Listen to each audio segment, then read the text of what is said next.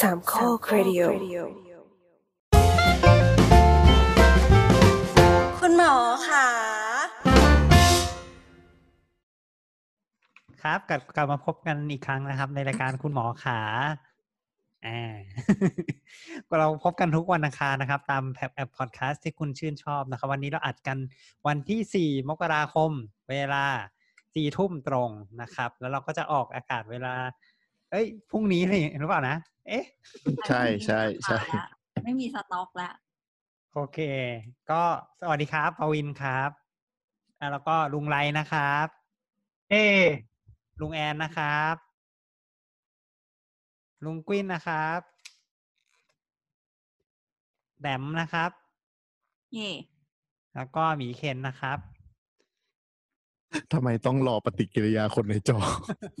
แล้วก็วันนี้มันมีเช็คแขชื่อกรับมันเชิเช็ญคชื่ออะ ของของแขกรับเชิญของเราอีกแล้ว น้ำครับ จากเขาสองน้ำเย่ซึ่งซึ่งซึ่งก็ต้องไม่ได้สวัสดีปีใหม่กันก่อนแม่เพราะว่าเดี๋ยวพรุ่งนี้ก็ออกแล้ว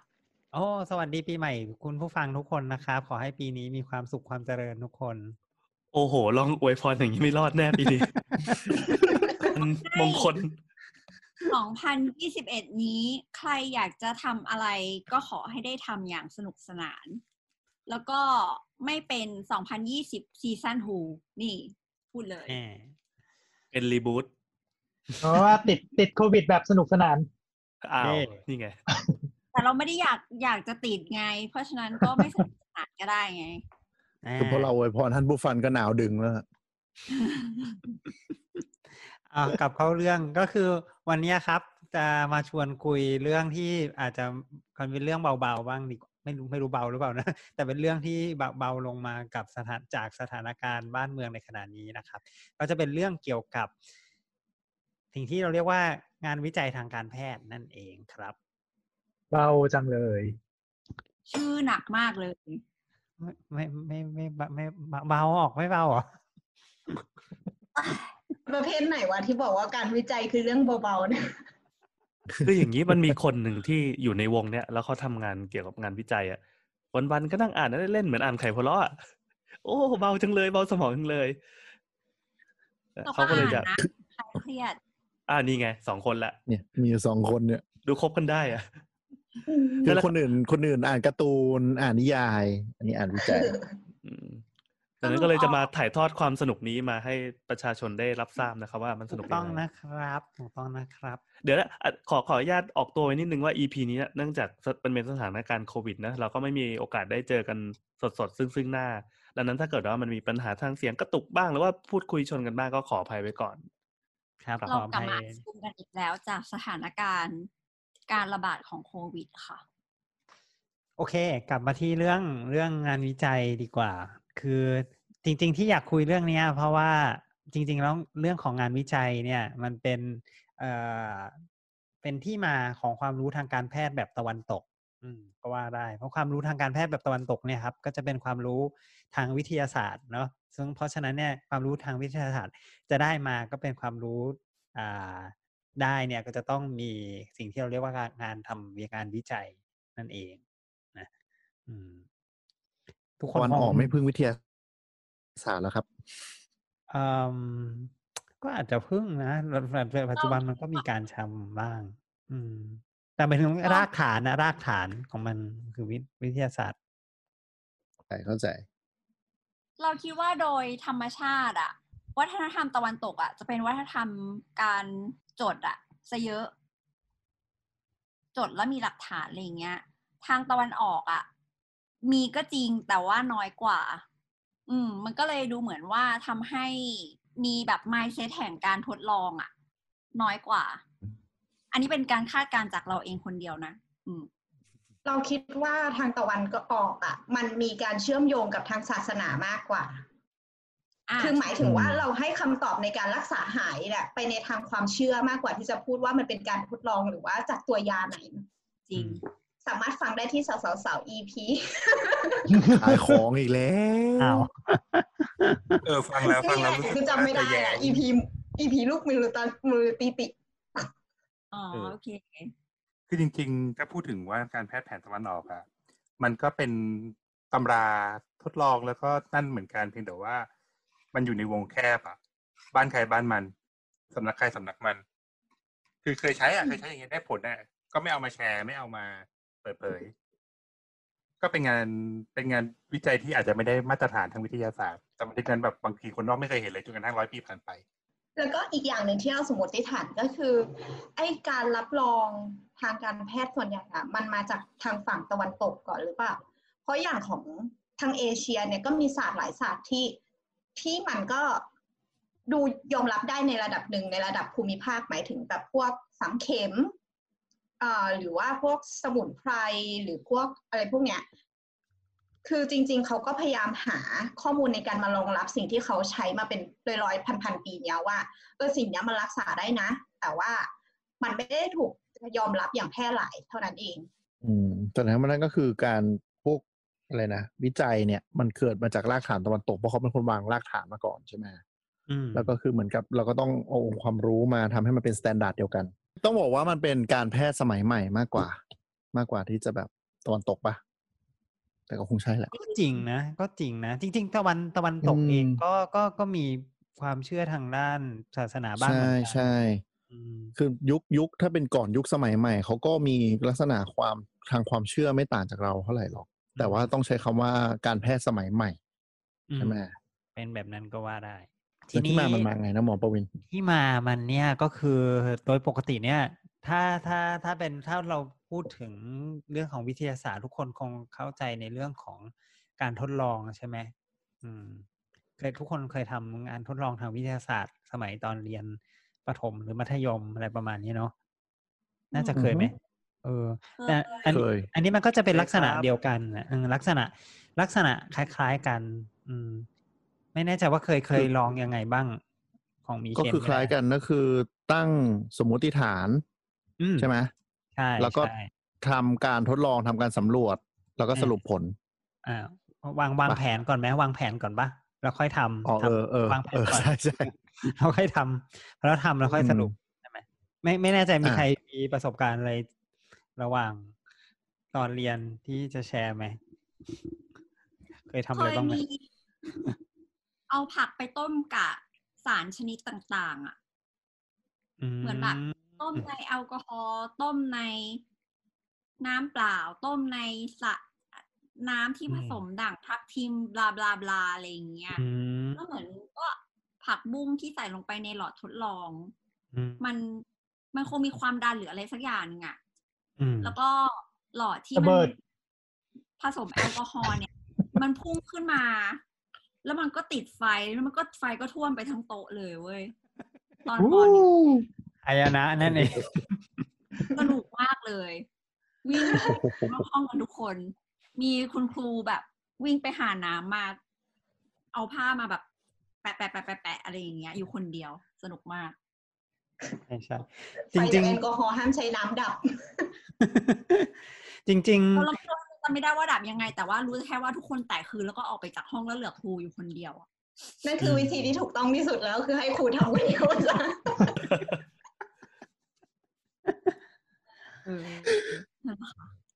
ตอนเด็กคือๆเราอะจะเราเคยทำการทดลองเว้ยวิชากพออะคืออาจารย์เหมือนให้กโจทย์พอมาคืออะไรว่าครับ การงานพื้นฐานอาชีพแกไม่เคยเรียนกันเหรอปะวะ จะมีก็จะมีคุณหมอคนหนึ่งจริงๆรู้สึก คุณหมอคนหนึ่งรู้สึกภูมิใจที่แบบเฮ้ยมันมีคำศัพท์ร่วมสมัยกับกูด้วย คือถ้าเห็นจอตอนนี้คุณหมอท่านนั้นยืด คือเป็นวิชาการงานพื้นฐานอาชีพมันก็จะสะแบบเป็นวิชาอะไรที่มันเป็น normal normal เหมือนเรากูก็ใช้ชีวิตปกติอยู่แล้วทำไมกูต้องเรียนรู้อะไรเงี้ย แต่ว่าบางคนก็ไม่ได้ทำไงอย่างพวกถักถักเชือกร้อยไหมอะไรประมาณเนี้ย ทีเนี้ยอืมมัน ร้อยไหมที่หน้าเนี่ยเหรอเออไม่ใช่ใช่ร้อยไหมกพอนี่คือที่จำได้ก็คือสารปลาตะเพียนไม่ใช่เหรอไม่รู้ทุกคไม่นเคคืยอแบบนะให้ทำอะไรไร้สาระมากเลยอะเลยที่ดำจำได้คือ เอาเชือกเชือกที่ร้อยกระสอบแบบมาถักให้เป็นเปีย แล้วก็เอามาพันกันให้เป็นที่รองถ้วยอะอืมข้ามไปมันไม่ใช่รายละเอียดอืมคือทีเนี้ยเหมือนอาจารย์อะให้เควสมาว่าประมาณว่า ไปทำอะไรก็ตามที่เป็น เป็นของในบ้านเธอแล้วก็มาแปรรูป อะไรประมาณเนี้ยจำไม่ได้ว่าเป็นไรคือเราอะข้างบ้านเราอะมันมีต้นชับพลูอะอยู่เยอะ แล้วตอนนั้นเราก็คิดว่าเราอะจะทำชาชับพลูซึ่ง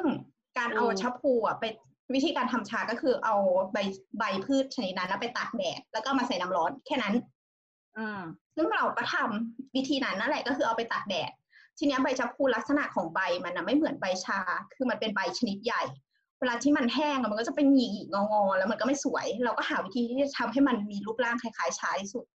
เราก็เลยอืมหั่นมัน หั่นมันเป็นแนวยาวอะแล้วทีเนี้ยพอไปไปตากแดดแล้วมันใช้เวลาในการทำให้แห้งอะเยอะ พอถึงเวลาที่มันต้องส่งแล้วอะเราก็เปลี่ยนไม่ได้ เราก็ต้องส่งทั้งทั้งๆที่มันเป็นแนวยาว ทีเนี้ยพอมันเอาไปอืมชงชงแล้วอะ พอชาพูมันโดนน้ำร้อนจากที่แห้งเนี่ยมันกัดเป็นรูปเดิมก็คือเป็นยาวๆ แล้วรูปร่างมันเหมือนตะไคร่มากเลย คืนคืนที่จะไปส่งอะมันก็เลยคือแบบมันน่าเกลียดมากที่มีตะไคร่อยู่ในแก้วชา เราก็เลยหาวิธีว่าจะทำยังไงเพื่อให้มันดูดีภายในคืนนั้นเพราะต้องไปส่งพรุ่งนี้เช้าอะไรอย่างเงี้ย เราก็เลยเกิดความวิจัยของเราอย่างเดียวก็คือ งั้น เราตอนส่งอะ เดี๋ยวจะให้อาจารย์อะคุมผ้าชา แล้วก็ถามว่าอร่อยไหมแล้วเราก็ใช้วิธีเนี้ย คิดจริง ๆ แล้วก็คือให้อาจารย์ชิมก่อนแล้วอาจารย์ก็บอกมมันมีกลิ่นหอมนะอะไรอย่างเงี้ยแล้วเราก็เปิดถ้วยออกมา แล้วก็ให้อาจารย์ดูว่าอ๋อมันมีตะไคร่อยู่ในแก้วอะไรเงี้ยซึ่งไอการวิจัยของเราเนี้ยมันก็ได้ผลมาอย่างเรื่องอย่างหนึ่งก็คือ คนสามารถยอมรับ รสชาติได้ แต่ว่ายอมรับรูปไม่ได้ อันนี้คือการวิจัยของเราที่มานอกเหนือจากโครงงาน EP หนึ่งอะอืมดีมากเลย จริงๆเป็นเป็นการศึกษาที่นี่ดีคือแถนี่คือแถจนได้คะแนนใช่ปะบรายเทสจริงจังจริงจังคือฟังดูเป็นงานวิจัยจริงๆนะเออจริงๆไม่ฉันเอชออบใช่การวิใช่จัยอย่างนี้เว้ยฉันทำคนเดียว อันนี้ชั้นไหนเนี่ยน่ะสุดยอปดฐมต้ปะนมั้งโอ้เจ๋งว่ะเยี่ยมเลยเยี่ยมเลยว่าอืม คือถ้าจะแชร์ประสบการณ์เราก็มีประสบการณ์ทดลองเยอะ แต่ดูไม่ได้เป็นมีความรู้เท่าไหร่ คือทดลองนอกห้องเรียนน่ะเยอะตั้งแต่สมัยประถมอะเช่นทำอะไรทิชชู่ทำอะไรจะต้องไม่สามารถดีอแน่มนะทิชชู่ที่เป็นม้วนเนี่ยจะสามารถอมน้ำได้เท่าไหร่ แล้วเราก็จะไถหมดม้วนที่เป็นม้วนของเหมือนตามห้างอะม้วนใหญ่ ๆ ดึงแม่งมาหมดเลยแล้วเอ๊ะคือไม่ใช่ทิชชู่ตัวเองด้วย อ่าไม่ไม่ไม่ของฟรีดิโรงเรียนโอ้โหดึงแม่งหมดม้วนเลยแล้วก็เอาไปอมน้ำดูว่าจะอมได้ขนาดไหน ก็เลยเอาไปใส่ถังแบบถังที่แม่บ้านเขาเอาไว้ตักลาดส้วมนึกออกไหมอืมก็ดึงออกมาทั้งม้วนแล้วทุ่มลงไปในนั้น เลยแล้วมันก็ขึ้นอืดเหมือนก๋วยเตี๋ยวที่มันทิ้งไว้ข้ามคืนแล้วมันก็ฟูออกมาแล้วมันก็แห้งกลายเป็นเปเปอร์มาเช่ แล้วก็โดนอาจารย์ด่านั่นแหละครับเด็กควรโดนแม่ตีก่อนเป็นอย่างแรกเลย เลยเลยเลยแล้วแล้วแล้วการทดลองที่เอาแม่เหล็กสองอันไปหนีบไปที่จมูกนี่เป็นไงบ้างนะเห็นไหมบอกแล้วว่าเด็กซนคือเด็กฉลาด เชื่อยังฉันไม่เคยเอาแม่เหล็กแค่เธอเอาแม่เหล็กไปหนีบอย่างนี้เหรอ อยากรู้ไปติดตามฟังได้นะครับ โดยย่เมื่ออกี้นะโดยย่อก็คือจะเล่าให้นางฟัง แม่งมันเลยมันเสียบมันเสียบ แม่เหล็กข้างหนึ่งอะ เข้าไปในรูจมูกเว้ย ด้านในด้านในด้าระนหว่างในรูเออระหว่างรูซ้ายกับรูขวามันมีผนังกั้นอยู่นี่แหละตรงนั้นแหละ แล้วมันก็หนีบตรงนี้เว้ย แล้วมันก็เอาไม่ออกเว้ย คือคืออย่าอย่าไปจินตนาการเป็นแม่เหล็กแบบอะไรนะ แดงน้ำเงินก้อนใหญ่ๆอะมันเป็นอีแม่เหล็กแรงแรงสูงอะที่เขาเล่นของเล่นกันอ่านึนึกออกปะที่มันอ่าปั้นเป็นรูปต่างๆได้เอออ่าเราก็เลยยัดเข้าซ้ายอันหนึ่งแล้วตรงกลางมันก็บางจริง คือตอนนั้นคุยกันเรื่องผนังกั้นจมูกบางรู้ได้ไงว่าบางแม่เหล็กมันก็ไปติดปับสองข้างแม่งหนีบอยู่ตรงนี้เลยไม่คือต้องถามว่าบอกคอจมูกมาฟังเรื่องนี้แล้วไม่สะเทือนใจเหรอวะโดชีนวิตด่านี้ไปต้องแล้วคีบคีบของที่อยู่ในจมูกออกมาทั้งกี่ครั้งแล้วเฮ้ยมันออกเองได้แหมแต่อย่าท่านผู้ฟังอย่าไปร้องนะครับ ใครจะไปลองวะ เฮ้ยใครจะไปรู้เฮ้ยมันก็เป็นงานงาน จริงๆมันพวกเนี้ยมันก็เป็นงานวิจัยเหมือนกันนะเราว่ามันก็แบบว่าเออเป็นคล้ายๆกับการอยากรู้ความอยากรู้ความอยากเห็นของคนนะโดยเฉพาะเด็ก ๆ ก็ก็มันก็เป็นบางทีมันก็เป็นเรื่องที่น่าสนใจดี อืม ส่วนตัวอืมว่าแบบนั้นอ้าวแล้วมันมันมันต่างยังไง วิจัยกับทดลอง จริง ๆก็คือเหมือนกันนั่นแหละ แต่ว่าเอ่เหรออการงานวิจัยทางการแพทย์เนี่ย คือเนื่องจากว่าคน คนเราคงไม่ได้อยากให้โดนเรียกว่า เอ๊ะไปอยู่กับงานทดลองของคุณหมอคนนี้อะไรอย่างนี้ใช่ไหมหมายถึงว่า อืมอ๋อเอ๊ะจริง ๆอะนะมันอืมหลักการคืออันเดียวกันเลย เพียงแต่ว่าการพูดเพื่อให้มันมีความซอฟต์ขึ้นในแง่ของผู้ผู้ฟังอะไรเงี้ยก็จะเรียกเรียกเอ่อการศึกษาที่ทำในคนว่าเป็นอาจจะเป็นการศึกษาเป็นการวิจัยแทน จริง ๆ อาจจะเป็นการทดลองก็ได้ หรือมากไปกว่านั้นคือบางทีมันอาจจะไม่ได้ เป็นดีไซน์ให้เป็นเป็นทดลอง แต่ว่าเป็นการเก็บข้อมูลเฉยๆอย่างเงี้ยก็ได้เหมือนกัน อืมอ๋อก็มันเรียกเหมือกันนมันครอบคลุมกว่าการวิใช่ไหจัมยครับใช่ก็ก็ก็เป็นแบบนั้นเหมือนกัน แต่คำว่าทดลองอืมคงไม่มีใครอยากได้ยินแหละ ถึงว่าถึงเนื้อในแท้ๆจะเป็นก็คือการทดลองนั่นแหละ ก็คงคงไม่มีใครอยากจะได้ยินอืมเท่าไหร่แบบนั้น เราเข้าใจว่าการทดลองเป็นหนึ่งในกระบวนการวิจัยซะอีก ถ้าถูกถูกต้องถูกต้องคำคำว่างานวิจัยก็คือเป็นเป็นเป็นเป็นอัมเบร่าใหญ่เนาะแล้วก็การรูปแบบหนึ่งก็คือการทดลองอืมคือคืออย่างอย่างมีเคนที่ที่ที่ที่ที่ที่ดูห้าที่แล้วมันมันที่เยอะจังวะที่ที่ที่ที่ดูที่ดูไอตัวอะไรนะเอ่อทิชชู่ที่มันบวมเนี่ย ก็อาจจะเรียกว่าเป็นอืมการ สังเกตและเป็นการสังเกตแบบหนึ่งซึ่งก็เป็นงานวิจัยแบบหนึ่งก็ได้ โดยที่ไม่ต้องได้เอาไปทดลองอะไร อืมอ๋อก็มีการทดลอง intervention อ่าคือการก็ทดลองเอาเนี่ยมันจะต้องต้องเอาไปทำอะไรไงต้องเอามี intervention เกิดขึ้น เช่นเอาอันนี้ก็มี intervention เอาเอากระดาษไปจุ่มน้ำจริงๆก็อาจจะอืมมองอย่างนั้นก็ได้ แต่ถ้ามองมองมองอีกแบบหนึ่งก็คือบางทีมันกระดาษมาจะไปจุ่มน้ำอยู่แล้วหรือเปล่าหรืออะไรเงี้ยก็ได้เหมือนกัน ก็มีหลายวิธีในการศึกษาอืม แต่แบบคร่าวๆก็คือประประมาณอย่างนี้ จริงๆมีความใกล้เคียงกันนั่นแหละ กับสิ่งที่พวกเราได้ทำไปในช่วงมัธยมเหมือนกันนั่นแหละเพียงแต่ว่าอันนี้เป็นในคนเนาะเพราะฉะนั้นอันที่เป็นในคนเราต้องให้เกียรติคนที่เขาอ่าให้โอกาสเราในการศึกษาหรืออะไรประมาณอย่างนั้น เอาไปจุ่มน้ำ สมมติถ้าจะพูดเรื่องการวิจัยในคนเลยอะ เราคิดว่าจริง ๆ แล้วมันมันมันเกิดมาเพราะว่ามันมีความจำเป็นมากกว่าปะเพราะว่าอย่างยุคในสงครามโลกครั้งที่หนึ่งเนี่ย มันคือมีคนเจ็บคนตายคนขาขาดแขนขาดและใบหน้าแหว่งขึ้นมาจริง ๆ มันก็เลยก็ต้องมีกระบวนการในการซ่อม เพราะฉะนั้นมันก็ต้องเอาคนจริง ๆ นี่แหละมาเป็นแบบ subject ในการทดลองอะว่าใช่ถ้าเกิดตัดตรงนี้ไปต่อตรงนี้ ถ้าเกิดว่าหน้ามันแหว่งไป สักครึ่งหน้า จะต่อจะเอาวัสดุอะไรมาต่อที่จะทำให้ดูเป็นหน้ายังเป็นหน้าคนเหมือนเดิมหรืออะไรประมาณนี้ไงจริงๆพูดพูดถึงเรื่องใกล้ตัวก็คือพูดถึงเรื่องโควิดนี้ก็ได้ ก็ตอนแรกเราก็ไม่รู้เหมือนกันว่าโรคอย่างเงี้ยรักษาด้วยยังไงดีใช่ปะ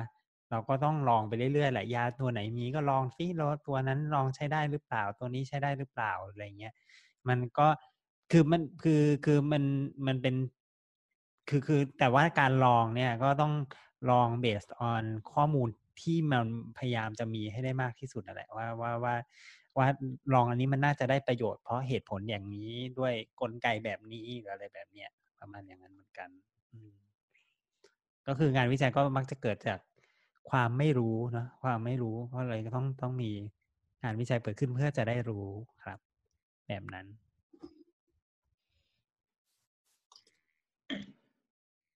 ตามนั้น เงียบเลยกลายเป็นเลคเชอร์ไปแล้ว ทีนี้อ่าอ่าวิจัยในคนเนี่ย ถ้าถามว่ามันมีความแตกต่างจากวิจัยในสัตว์ หรือว่าหลอดทดลองตรงไหนก็คือว่า คนเราจะต้องมีคล้ายๆ เวลาเราทำศึกษาในคนเนี่ย จะต้องจะต้องมีคล้ายๆ ความ respect ความเป็นคนนิดหนึ่งอะเนาะอืม ไม่ต้องนิดหนึ่งต้องมีเยอะๆต้องมีเยอะๆถูกไหมไม่ใช่นิดหนึ่งไม่เป็นมันมันมันมันมันเป็นคนเนาะเราต้องต้องดูแลเขาให้ดีอะไรเงี้ยเหมือนเขาก็เป็นญาติเราหรืออะไรประมาณเนี้ยเราคงไม่อยากให้เพื่อนเราญาติเราเกิดอันตราย หรืออะไรเงี้ยจากการวิจัยเกิดขึ้นแบบนั้นเลยอืมอืมอืมแต่สำหรับในสารนี้คือมันก็มันมันมีต้องมันต้องมี mindset ว่า เราเอาชีวิตเขามาแล้ว เราต้องใช้ให้คุ้มปะหมายถึงว่าไม่ใช่สามารถที่ถูจะกต้องลองแล้วก็แบบอะ ทดลองแค่สิ่งใดสิ่งหนึ่งอวัยวะใดอวัยวะหนึ่งใช่เท่าใช่นั้นแล้วก็แบบทำให้เขาตายไปหรืออะไรเงี้ยใช่เพราะว่าเพราะว่าสัตว์ก็จะมีจริยธรรมการทำงานวิจัยในสัตว์เหมือนกัน แล้วก็เอ่อสัตว์ก็ต้องคำนึงถึงเอ่อชีวิตเขาเหมือนกันเนาะมันก็พยายามจะ maximize benefit ให้ได้มากที่สุดจากจากการศึกษาของแต่ละอัน นี่ลุงตุ้ยมีอะไรเสริมไหมครับ มีลุงตุ้ยมา ก็จริงๆ ถ้าพูดถึงเรื่องจริยธรรมการใช้สัตว์ทดลองอย่างเงี้ยครับ ผมว่าคนที่มีประสบการณ์สูงสุดเนี่ย ผมว่าน่าจะเป็นลุงไรนะเนี่ย เพราะว่าลุงไรเกี่ยวข้องโดยตรงไหมครับจริงด้วยช่วงที่จริองด้อวสยเตรเลียอืมมีลุงไรมีประสบการณ์ศึกษาในสัตว์อืมอ๋อก็เอ่อสมัยทำงานที่ออสเตรเลียครับ ก็อยู่เอ่อเป็นห้องแลบของมหาวิทยาลัยมหาวิทยาลัยหนึ่งก็คอยเตรียมสัตว์ทดลองอะไรพวกเนี้ยก็คือก่อน ก่อนทำก็คือก็คือต้องเข้าไปอบรมเกี่ยวกับเรื่องของเอติกก็คือจริยธรรมการทดลองใน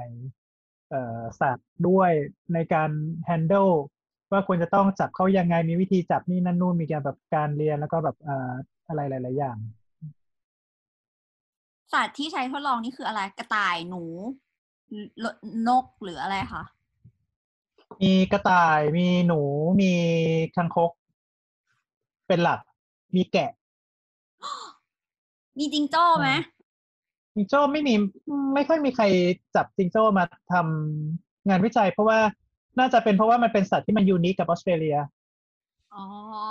ดังนั้นคือหมายถึงว่าในในในแง่ของการแชร์พันธุกรรม หรือว่าการที่มันเป็นโมเดลที่มัน reflect ถึงคนมันอาจจะ มันอาจจะไม่ค่อยดีมั้งไม่ค่อยแน่ใจนะอันนี้ไม่รู้ แต่ว่าไม่ไม่ไม่ไม่ไม่เคยเห็นใครจับอืมเอาเอาจิงโจ้เข้ามาแบบเออเป็นเป็นเป็นสัตว์ทดลองอืม แต่ว่าที่ออสเตรเลีย แต่ว่าที่ออสเตรเลียนิยมค่อนข้างจะนิยม เอ่อคังคกคือเคนโทสซึ่งมันเป็นจริง ๆ มันเป็นสัตว์ต่างถิ่นเพราะมันมาจากมามาจากใครใครสักคนนำเข้ามาเพื่อเพื่อกำจัดแมลงในออสเตรเลีย แล้วมันไม่มี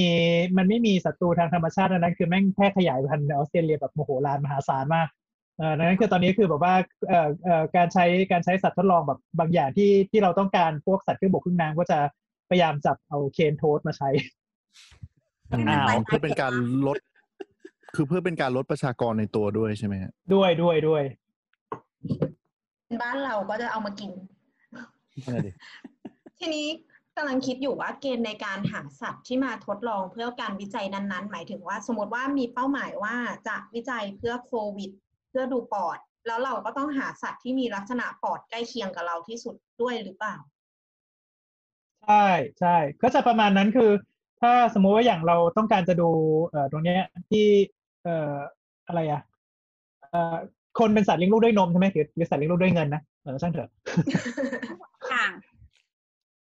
ก็คือคือเอ่อดังนั้นโมเดลที่ที่เราจะเอามาใช้ก็ควรจะต้องเป็นสัตว์เลี้ยงลูกด้วยนมเหมือนกัน แต่ทีนี้คือจะขนาดใหญ่ขนาดเล็ก ก็ต้องมาดูในในแง่ของความคุ้มค่าด้วย แล้วก็เอ่อเอ่อความความเหมือนความต่างในแง่ของพันธุกรรมด้วย คือบางทีสัตว์เล็กอาจจะไม่ได้รีเฟกเรื่องของของของมนุษย์โดยอย่างเช่นหนูเนี้ยอาจจะอาจจะรีเฟกถึงมนุษย์ได้ในในบางเรื่อง แต่ว่าบางบางอย่างก็ไม่ได้ หรือว่ากระต่ายบางอย่างได้บางอย่างไม่ได้อะไรเงี้ยบางทีอาจจะต้องใช้ลิงหรือว่าจะต้องใช้เอ่อแกะเป็นต้น แล้วก็นี่เคยอ่านเวลา อะอ๋ออะแล้วทีนี้คือเวลาที่เออแล้วคือคือเวลาที่อย่างที่ที่ที่มหาลัยที่เขาทำใช่ไหมยกตัวอย่างเช่นเวลาที่เขาจะเอ่อฉีดยาให้กระต่ายตายหนึ่งตัวเนี่ย หรือว่าเอาเอามาทดลองเนี่ย คือนอกจากทดลองกับเอ่อนักศึกษาปริญญาตรีแล้วที่ดูแบบว่าว่าดูในแง่ของอย่างเช่น เอ่อ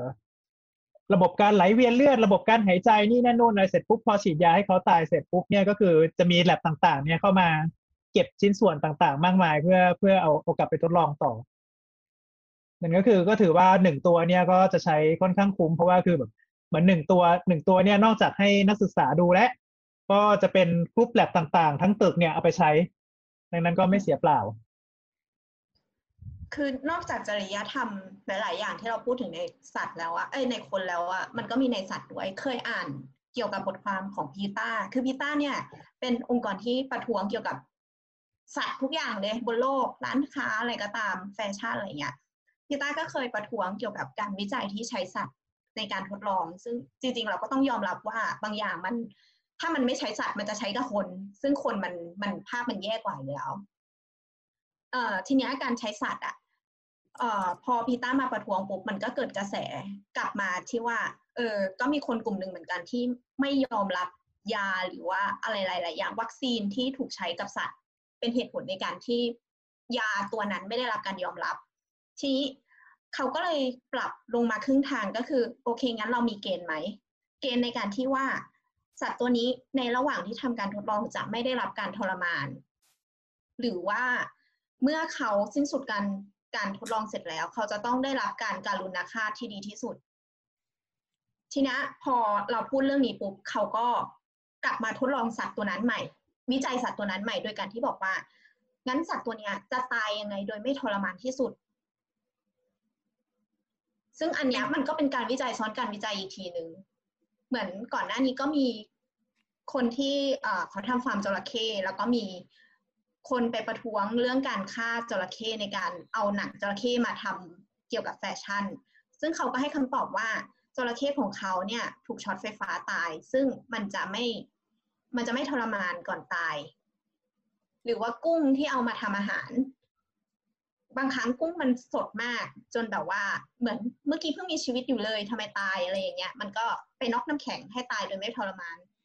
มันก็เลยมีจริยธรรมในการที่จะทำการทดลองด้วยประสบการณ์นี้ กลับมาที่คน คนก็เหมือนกันก็คือ แต่ว่าคนเนี่ยมันมีความต่างจากสัตว์ สัตว์พูดไม่ได้ คือสัตว์โดนแทงเข็มเจ็บก็พูดไม่ได้ หรือว่าการทดลองเนี้ยเขารับตัวยานี้ไปแล้วปวดอะมันพูดไม่ได้ แต่ในคนน่ะ คนมันพูดได้ พูดได้และก็ทำได้คืออาจจะออกจากการทดลองได้ถูกไหมนั่นนั่นคือยุคใหม่ มันจะมีอืมบางช่วงเวลาที่คนมันก็มีฐานะที่ไม่เท่ากันทุกคนน่ะอืมอืมอืม ซึ่งจริงเรื่องที่น้ำพูดนี่จริงก็ตอนหลังมันก็เลยเป็นเรื่องการจริเอ่อเรียกนะจริยธรรมในการใช้สัตว์ทดลองและการจริยธรรมในการทดลองในมนุษย์หรือเรื่องเอทเป็นเรื่องของเอทิกต่อมาเนาะอืมเอาจริงๆเรื่องที่น้ำพูดเรื่องของพีตาเนี่ยไม่ว่าจะเป็นเรื่องกุ้งหรือเรื่องจระเข้นี่บ้านเราโดนหมดทุกอันเลยนะใช่คือคือเรามีเพื่อนต่างชาติไงเราวันนั้นอะคือเราใช้กระเป๋าตังค์หนังจระเข้ซึ่งมันเป็น ที่บ้านนะใช้ทุกคน พ่อซื้อมาแบบเป็นล็อตอะไรเงี้ยแล้วก็ใช้ด้วยกันทุกคนแล้วเราหยิบมา เราเพื่อนต่างชาติของเราอะคือเขาหยีการใช้หนังจระเข้มาก ซึ่งเราอะรู้วิธีการฆ่าแล้วก็รู้ว่าฟาร์มเนี้ยเขาทำได้มาตรฐาน เราก็เลยอธิบายให้เขาฟัง แต่เขาก็แบบคุยยากอะคนที่แบบมันมันมีความคิดอย่างนี้แล้วเขาก็คุยยากมีพอธสงควรมีธงเอเอออมีธงอยู่แล้ว เอาเอาจริงๆนะเรื่องเรื่องเคสแบบเนี้ยเราก็ เขาเรียกอะต้องต้องเผื่อไว้ข้างหนึ่งเพราะว่ามาสัตว์ที่อยู่ในอุตสาหกรรมที่ถูกเลี้ยงเป็นเชิงอุตสาหกรรมปศุสัตว์ไปแล้ว ก็จะอะทุกวันนี้มีมีลักษณะที่มีเวลแฟร์ที่ดีขึ้นอะไม่ว่าจะเป็นวัว ไม่ว่าจะเป็นสัตว์ใดๆก็ตามที่ถูกนำมาใช้ในอุตสาหกรรมอื่นๆ ที่นอกเหนือจากที่เป็นอาหารนะครับ เราก็มองว่า อืม มันก็มีความมันมันมันยังมีความรักหลั่นในบ้านเราอะ คือ ถ้าพีต้าจะโจมตีอะไรพวกเนี้ยเต็มที่แหละ โดนหมด อืม อย่างเรื่องลิงปีนต้นไม้เก็บมะพร้าวไง อืเอมออ๋อขอเสริมส่วนของลุงไรครับ กรณีที่มันเป็นการทดลองในสัตว์เนี่ย อ่า ส่วนที่มีส่วนที่มีสัตว์อีกชนิดหนึ่งที่มีความคล้ายกับมนุษย์แล้ว ก็มีการถูกนำมาใช้ในหลาย ๆ ด้านเนี่ย อีกตัวหนึ่งก็คือหมูอ้าวตอบไม่ทันเสียใจตังไม่ทันแล้วเห็นไหม อืมอย่างอย่างหมูเนี่ยก็มีความความคล้ายคลึงในเรื่องของการเป็นสัตว์เลี้ยงลูกด้วยนม แล้วก็มีอวัยวะภายในหลาย ๆ อย่างที่คล้ายคลึงกับคน เคยมีการทำทดลองในการอ่าไม่ใช่ไม่ทดลองสิ ทุกวันนี้ก็ยังมีใช้นี่ ไม่ว่าเป็นอินซูลินจากสุกรใช่ไหมครับใช่แล้วก็การเพาะเลี้ยงอวัยวะบางอย่าง เพื่อนำมาใช้ปลูกในคน เช่นใบหู อืมคือไปผูกในในหมูก่อน แล้วก็เอาหูตัดตรงนั้นมาแปะที่หูเราเงี้ยเหรอ ใช่ใช่ใช่เอ่อเป็นการฝังเลี้ยงเนื้อเยื่ออยู่อยู่ใต้ อยู่ใต้ผิวหนังของหมูอีกทีหนึ่งอืมมหัศจรรย์ตอนหลังก็ขอมีต้องขอคอนเซนต์หมูไหมครับ ไม่รู้ ก่อน นึกแต่ภาพหมูเหมือน มีติดหูออกมา เป็นนึกภาพเป็นใบหูอยู่บนตัวหมูอะครับ อืมอืมอืมอืมซึ่งปัจจุบันเดี๋ยวนี้ก็ไม่ไม่ทำหรือเปล่าลุงไรผมไม่มั่นใจ เหมือนทุกวันนี้เขาก็สามารถอะไรนะปลูกอ่า เพาะใบหูบนหลังบนแขนของคนได้เหมือนกันได้อะไรได้เงี้ยได้ได้อ๋อเดี๋ยวนี้ได้เดี๋ยวนี้ได้ไม่มีไม่ไม่ไม่น่าจะใช้หมูในในแง่ทำอย่างนั้นเท่าไหร่ละอืมแต่จำได้ของผมนี่คือซ้อมมัน เดี๋ยวนะ คือมันเป็นวิจัยในสัตว์อะไรอย่างเงี้ย คือสัตว์เนื่องจากพูดไม่ได้ แล้วก็เขาเรียกว่าอะไร ขอคอนเซนต์ไม่ได้ แล้วบางอย่างมันก็เทาๆใช่ไหม แต่ใช่ทีใช่นี้มันมีแสดงความว่า เออกว่ามันจะพัฒนามาถึงจุดเนี้ย มันก็ต้องมีการทำการทดลองที่แย่กว่านี้หรือว่า คือเหมือนเหมือนที่เราดูวินิยายวิทยาศาสตร์ใช่ไหมมันก็จะมีนักวิทยาศาสตร์ที่แบบ ต้องการอยากได้ผลการทดลองจนไม่สนอะไรอย่างเงี้ย แสดงว่ามันก็ต้องมีเรื่องอย่างนี้จริง ๆ ในอดีตใช่ปะใช่ความจริงเรื่องพวกน่านี้โหมัดร้ายความจริงนะโหดร้ายของวงการวิทยาศาสตร์ และการแพทย์ปะอืมเราแต่มีว่าเรื่ไงองนะเล่าให้ฟังอืมเราดูสารคดี ตอนนี้ยังอยู่ใน Netflix เลย เป็นเรื่องของคุณลุงคนหนึ่งที่รอดมาจากทั้งฮิโรชิมาและนางาซากิอะก็คือ คือเขารอดคือคือวันวันวันที่วันที่สี่ใช่ปะสี่สิงหาเนี่ยอ่าเขาไป bomb ที่อ่าฮิโรชิมาตอนนั้นอ่าฮะคุณคุณตาคนนั้นเนี่ย ก็ไปทำธุระอยู่ที่ฮิโรชิมาจริง ๆ เว้ย แล้วก็ bomb แล้วก็เหมือนกับว่า สภาพเขาก็คือรอดแต่สภาพเละเทะแผลอืมมีแผลเต็มตัวเสื้อผ้าเว้าแหว่งหรืออะไรอย่างเงี้ยแล้วเขาก็คิดว่าไม่ว่ายังไงก็ตามเนี่ยหนีกลับบ้านดีกว่า บ้านเขาอะอยู่นางาซากิแล้วก็เขาก็ไปถึงนางาซากิวันที่หกสิงหาพอดีเว้ย ก็เลยโดนทั้งสองอัน แต่ก็คือไม่ว่าอย่างไรก็ตามคือคุณลุงก็รอด คุณตาคนนี้ก็รอดอื้อหือเออ แล้วก็ในระหว่างก็ก็คือแล้วหลังจากนั้นเนี่ย คุณตาคนนี้เขาก็เลยเหมือนอุทิศ เอ๊ะ คือมันจะมีช่วงหนึ่งอะที่เหมือนคนญี่ปุ่นน่ะจะรังเกียจคนที่รอดชีวิตมาจาก บอมอะบอมทั้งสองอันนี้ เพราะว่าจะทำให้เหมือนประมาณว่าสมมติถ้าเกิดว่าไปแต่งงานกับบ้านไหนอะมันก็มีโอกาสที่จะทำให้ลูกหลานบ้านนั้นอะเป็นโรคออกมาออกมาเป็นมะเร็งหรือว่าได้ได้รับสารกัมมันตรังสีทำให้ออกมาพิการนู่นนี่นั่นอะไรอย่างงี้ใช่ไหมอืมคุณลุงเขาก็แบบปิดความลับของตัวเองมาแบบ กี่สิบปีไม่รู้อะจนรัฐบาลอะ ต้องต้องออกกฎหมายมาฉบับหนึ่งเพื่อที่จะบอกว่า เออเป็นเป็นแบบกฎหมายที่แบบ ขอขอชดให้ชดเชย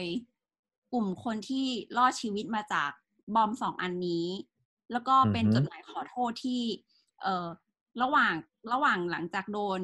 โดนบอมแล้วเนี่ย คุณหมอเนี่ยเขาก็เหมือนอยากศึกษาว่าคนที่บอมโดนบอมโดนบอมโดนสารกัมมันตรังสีทั้งหมดเนี่ย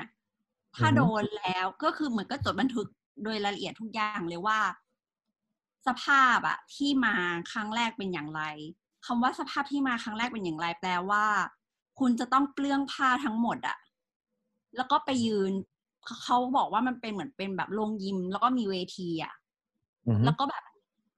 ขึ้นขึ้นไปอยู่บนเวที แล้วก็มีโต๊ะที่เป็นคุณหมอนั่งอะ่ะเหมือนเป็นกรรมการอะ่ะอ่าฮะแล้วก็บอกว่าให้ซ้ายหันขวาหันหันหน้าหันหลังอะไรเงี้ย ในอือฮึสภาพที่คุณต้องแบบ ถอดเสื้อผ้าหมดเลยแล้วต้องโชว์ให้ได้มากที่สุดด้วยเพราะว่าจะเก็บข้อมูลใช่ถูกป่ะอืมใช่ แล้วก็ทำอย่างเงี้ย มาหลายสิบปีมเออ แล้วก็แบบ คือแต่ละคนไม่ได้โดนครั้งเดียวอะ่ะ แต่ละคนโดนหลายครั้ง และใช้เวลาระยะเวลามาเป็นสิบสิบปีที่โดนแบบนี้อืมแต่ว่าคือมันก็ก็มีการพัฒนามากขึ้น อาจจะเป็นแบบว่า เรียกมาทีละจากเรียกมาทีละสิบคน เหลือน้อยคน เหลือจากหมอแบบห้าคนอาจจะหมอเหลือหมอสามคนต่อ ต่อผู้โดนวิจัยคนเดียวหรืออะไรเงี้ยคือ มันมันมีการคอนเซิร์นประเด็นเหล่านี้พัฒนามากขึ้น แต่เราก็เห็นแหละว่า คนคนด้วยกันเองมนุษย์ด้วยกันเองอะ่ะ ไม่ได้มองผู้ป่วยอะ่ะ ว่าเป็นมนุษย์อะ ก็เป็นการมองว่านี่คือ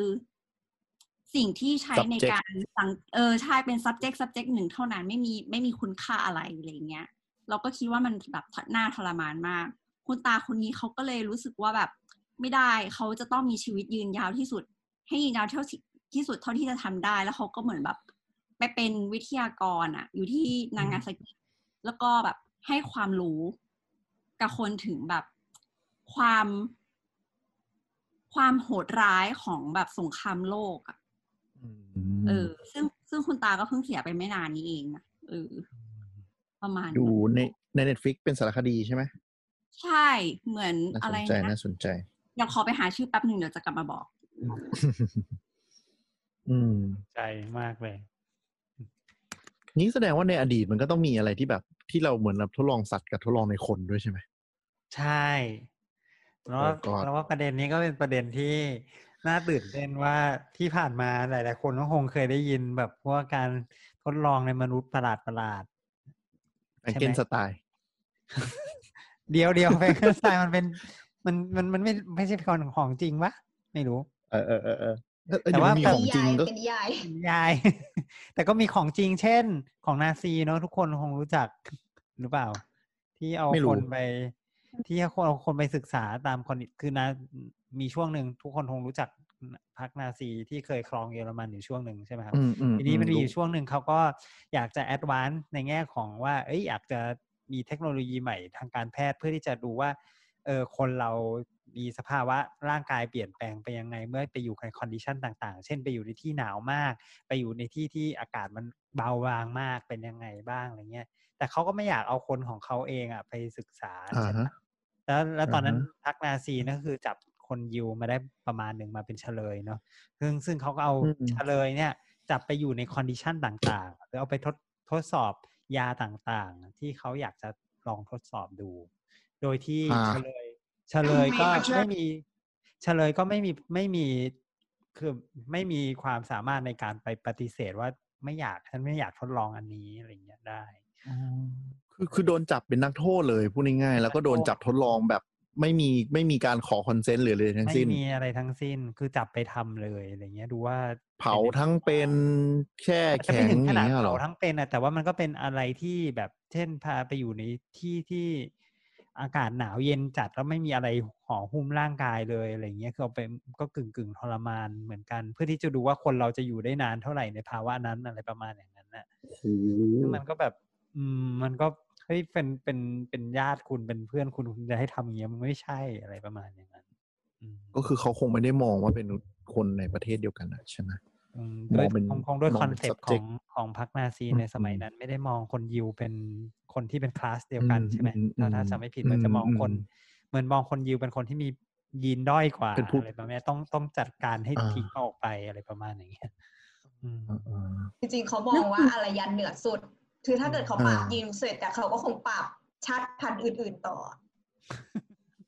เขามองว่ายิวเป็นศัตรูของชาติด้วยแหละฮะอะไรนะ นึกถึงบ้านสลีทรินน่ะ ที่แบบจะต้องเป็นพวกเลือดบริสุทธิ์เท่านั้นน่ะ ที่จะเอออยู่เออรอดในโลกนี้ได้อะเออนั่นแหละน่าค่ะกลัวมากเลยโอ้แล้วอันนี้อันนี้ก็คือมีมีบันทึกการทดลองเรียนหมดเลยถูกป่ะเพราะเป็นการวิจัย แล้วมันใช่ที่ที่ที่แย่ไปกว่านั้นคือจริงๆอ่าปัจจุบันก็ยังมีงานวิจัยบาง ความรู้บางอันเราก็เอาความรู้ของเขามาใช้ อืม คือเหมือนไหนๆส่วนทำไปตัวแล้นะวมองนี้ใช่ว่าไหมอะไรที่มันเกิดมาแย่ก็จริงเจตนามันแย่ก็จริง หรือว่าอืมณเวลานั้นน่ะ มันแย่ก็จริง แต่ว่าถ้าวันเนี้ยมันถูกใช้เพื่อช่วยเหลือคนน่ะ มันเป็นสิ่งที่ยอมรับได้นะ เนี่ยก็จะมีเราคงปัญไสรหาเสริเนี่ยญแหละมันแต่ว่ามันมีประโยชน์ไงปัญหาก็จะเกิดขึ้นตรงเนี้ยว่าเฮ้ยเราควรจะยอมรับ สิ่งที่เขาทำหรือเปล่าอะไรอย่างเงี้ยแต่ว่าทุกวันนี้บางอย่างเราก็ได้ประโยชน์จากสิ่งที่เขาทำจริง ๆ อะไรแบบเนี้ย อืมโอ้โหในวงวิชาการน่าจะทะเลาะกันตายเลยเหมือนกันเนี่ยอืม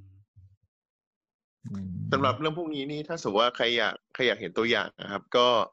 มันก็มีหนังที่เล่าจากประวัติศาสตร์ก็มีเรื่องยูนิตเจ็ดสามหนึ่งแล้วก็มีเรื่อง Men Behind the Sun อืมอืมอืมใช่ใช่ ลุงลุงปั้นถือนี่คืออะไรครับ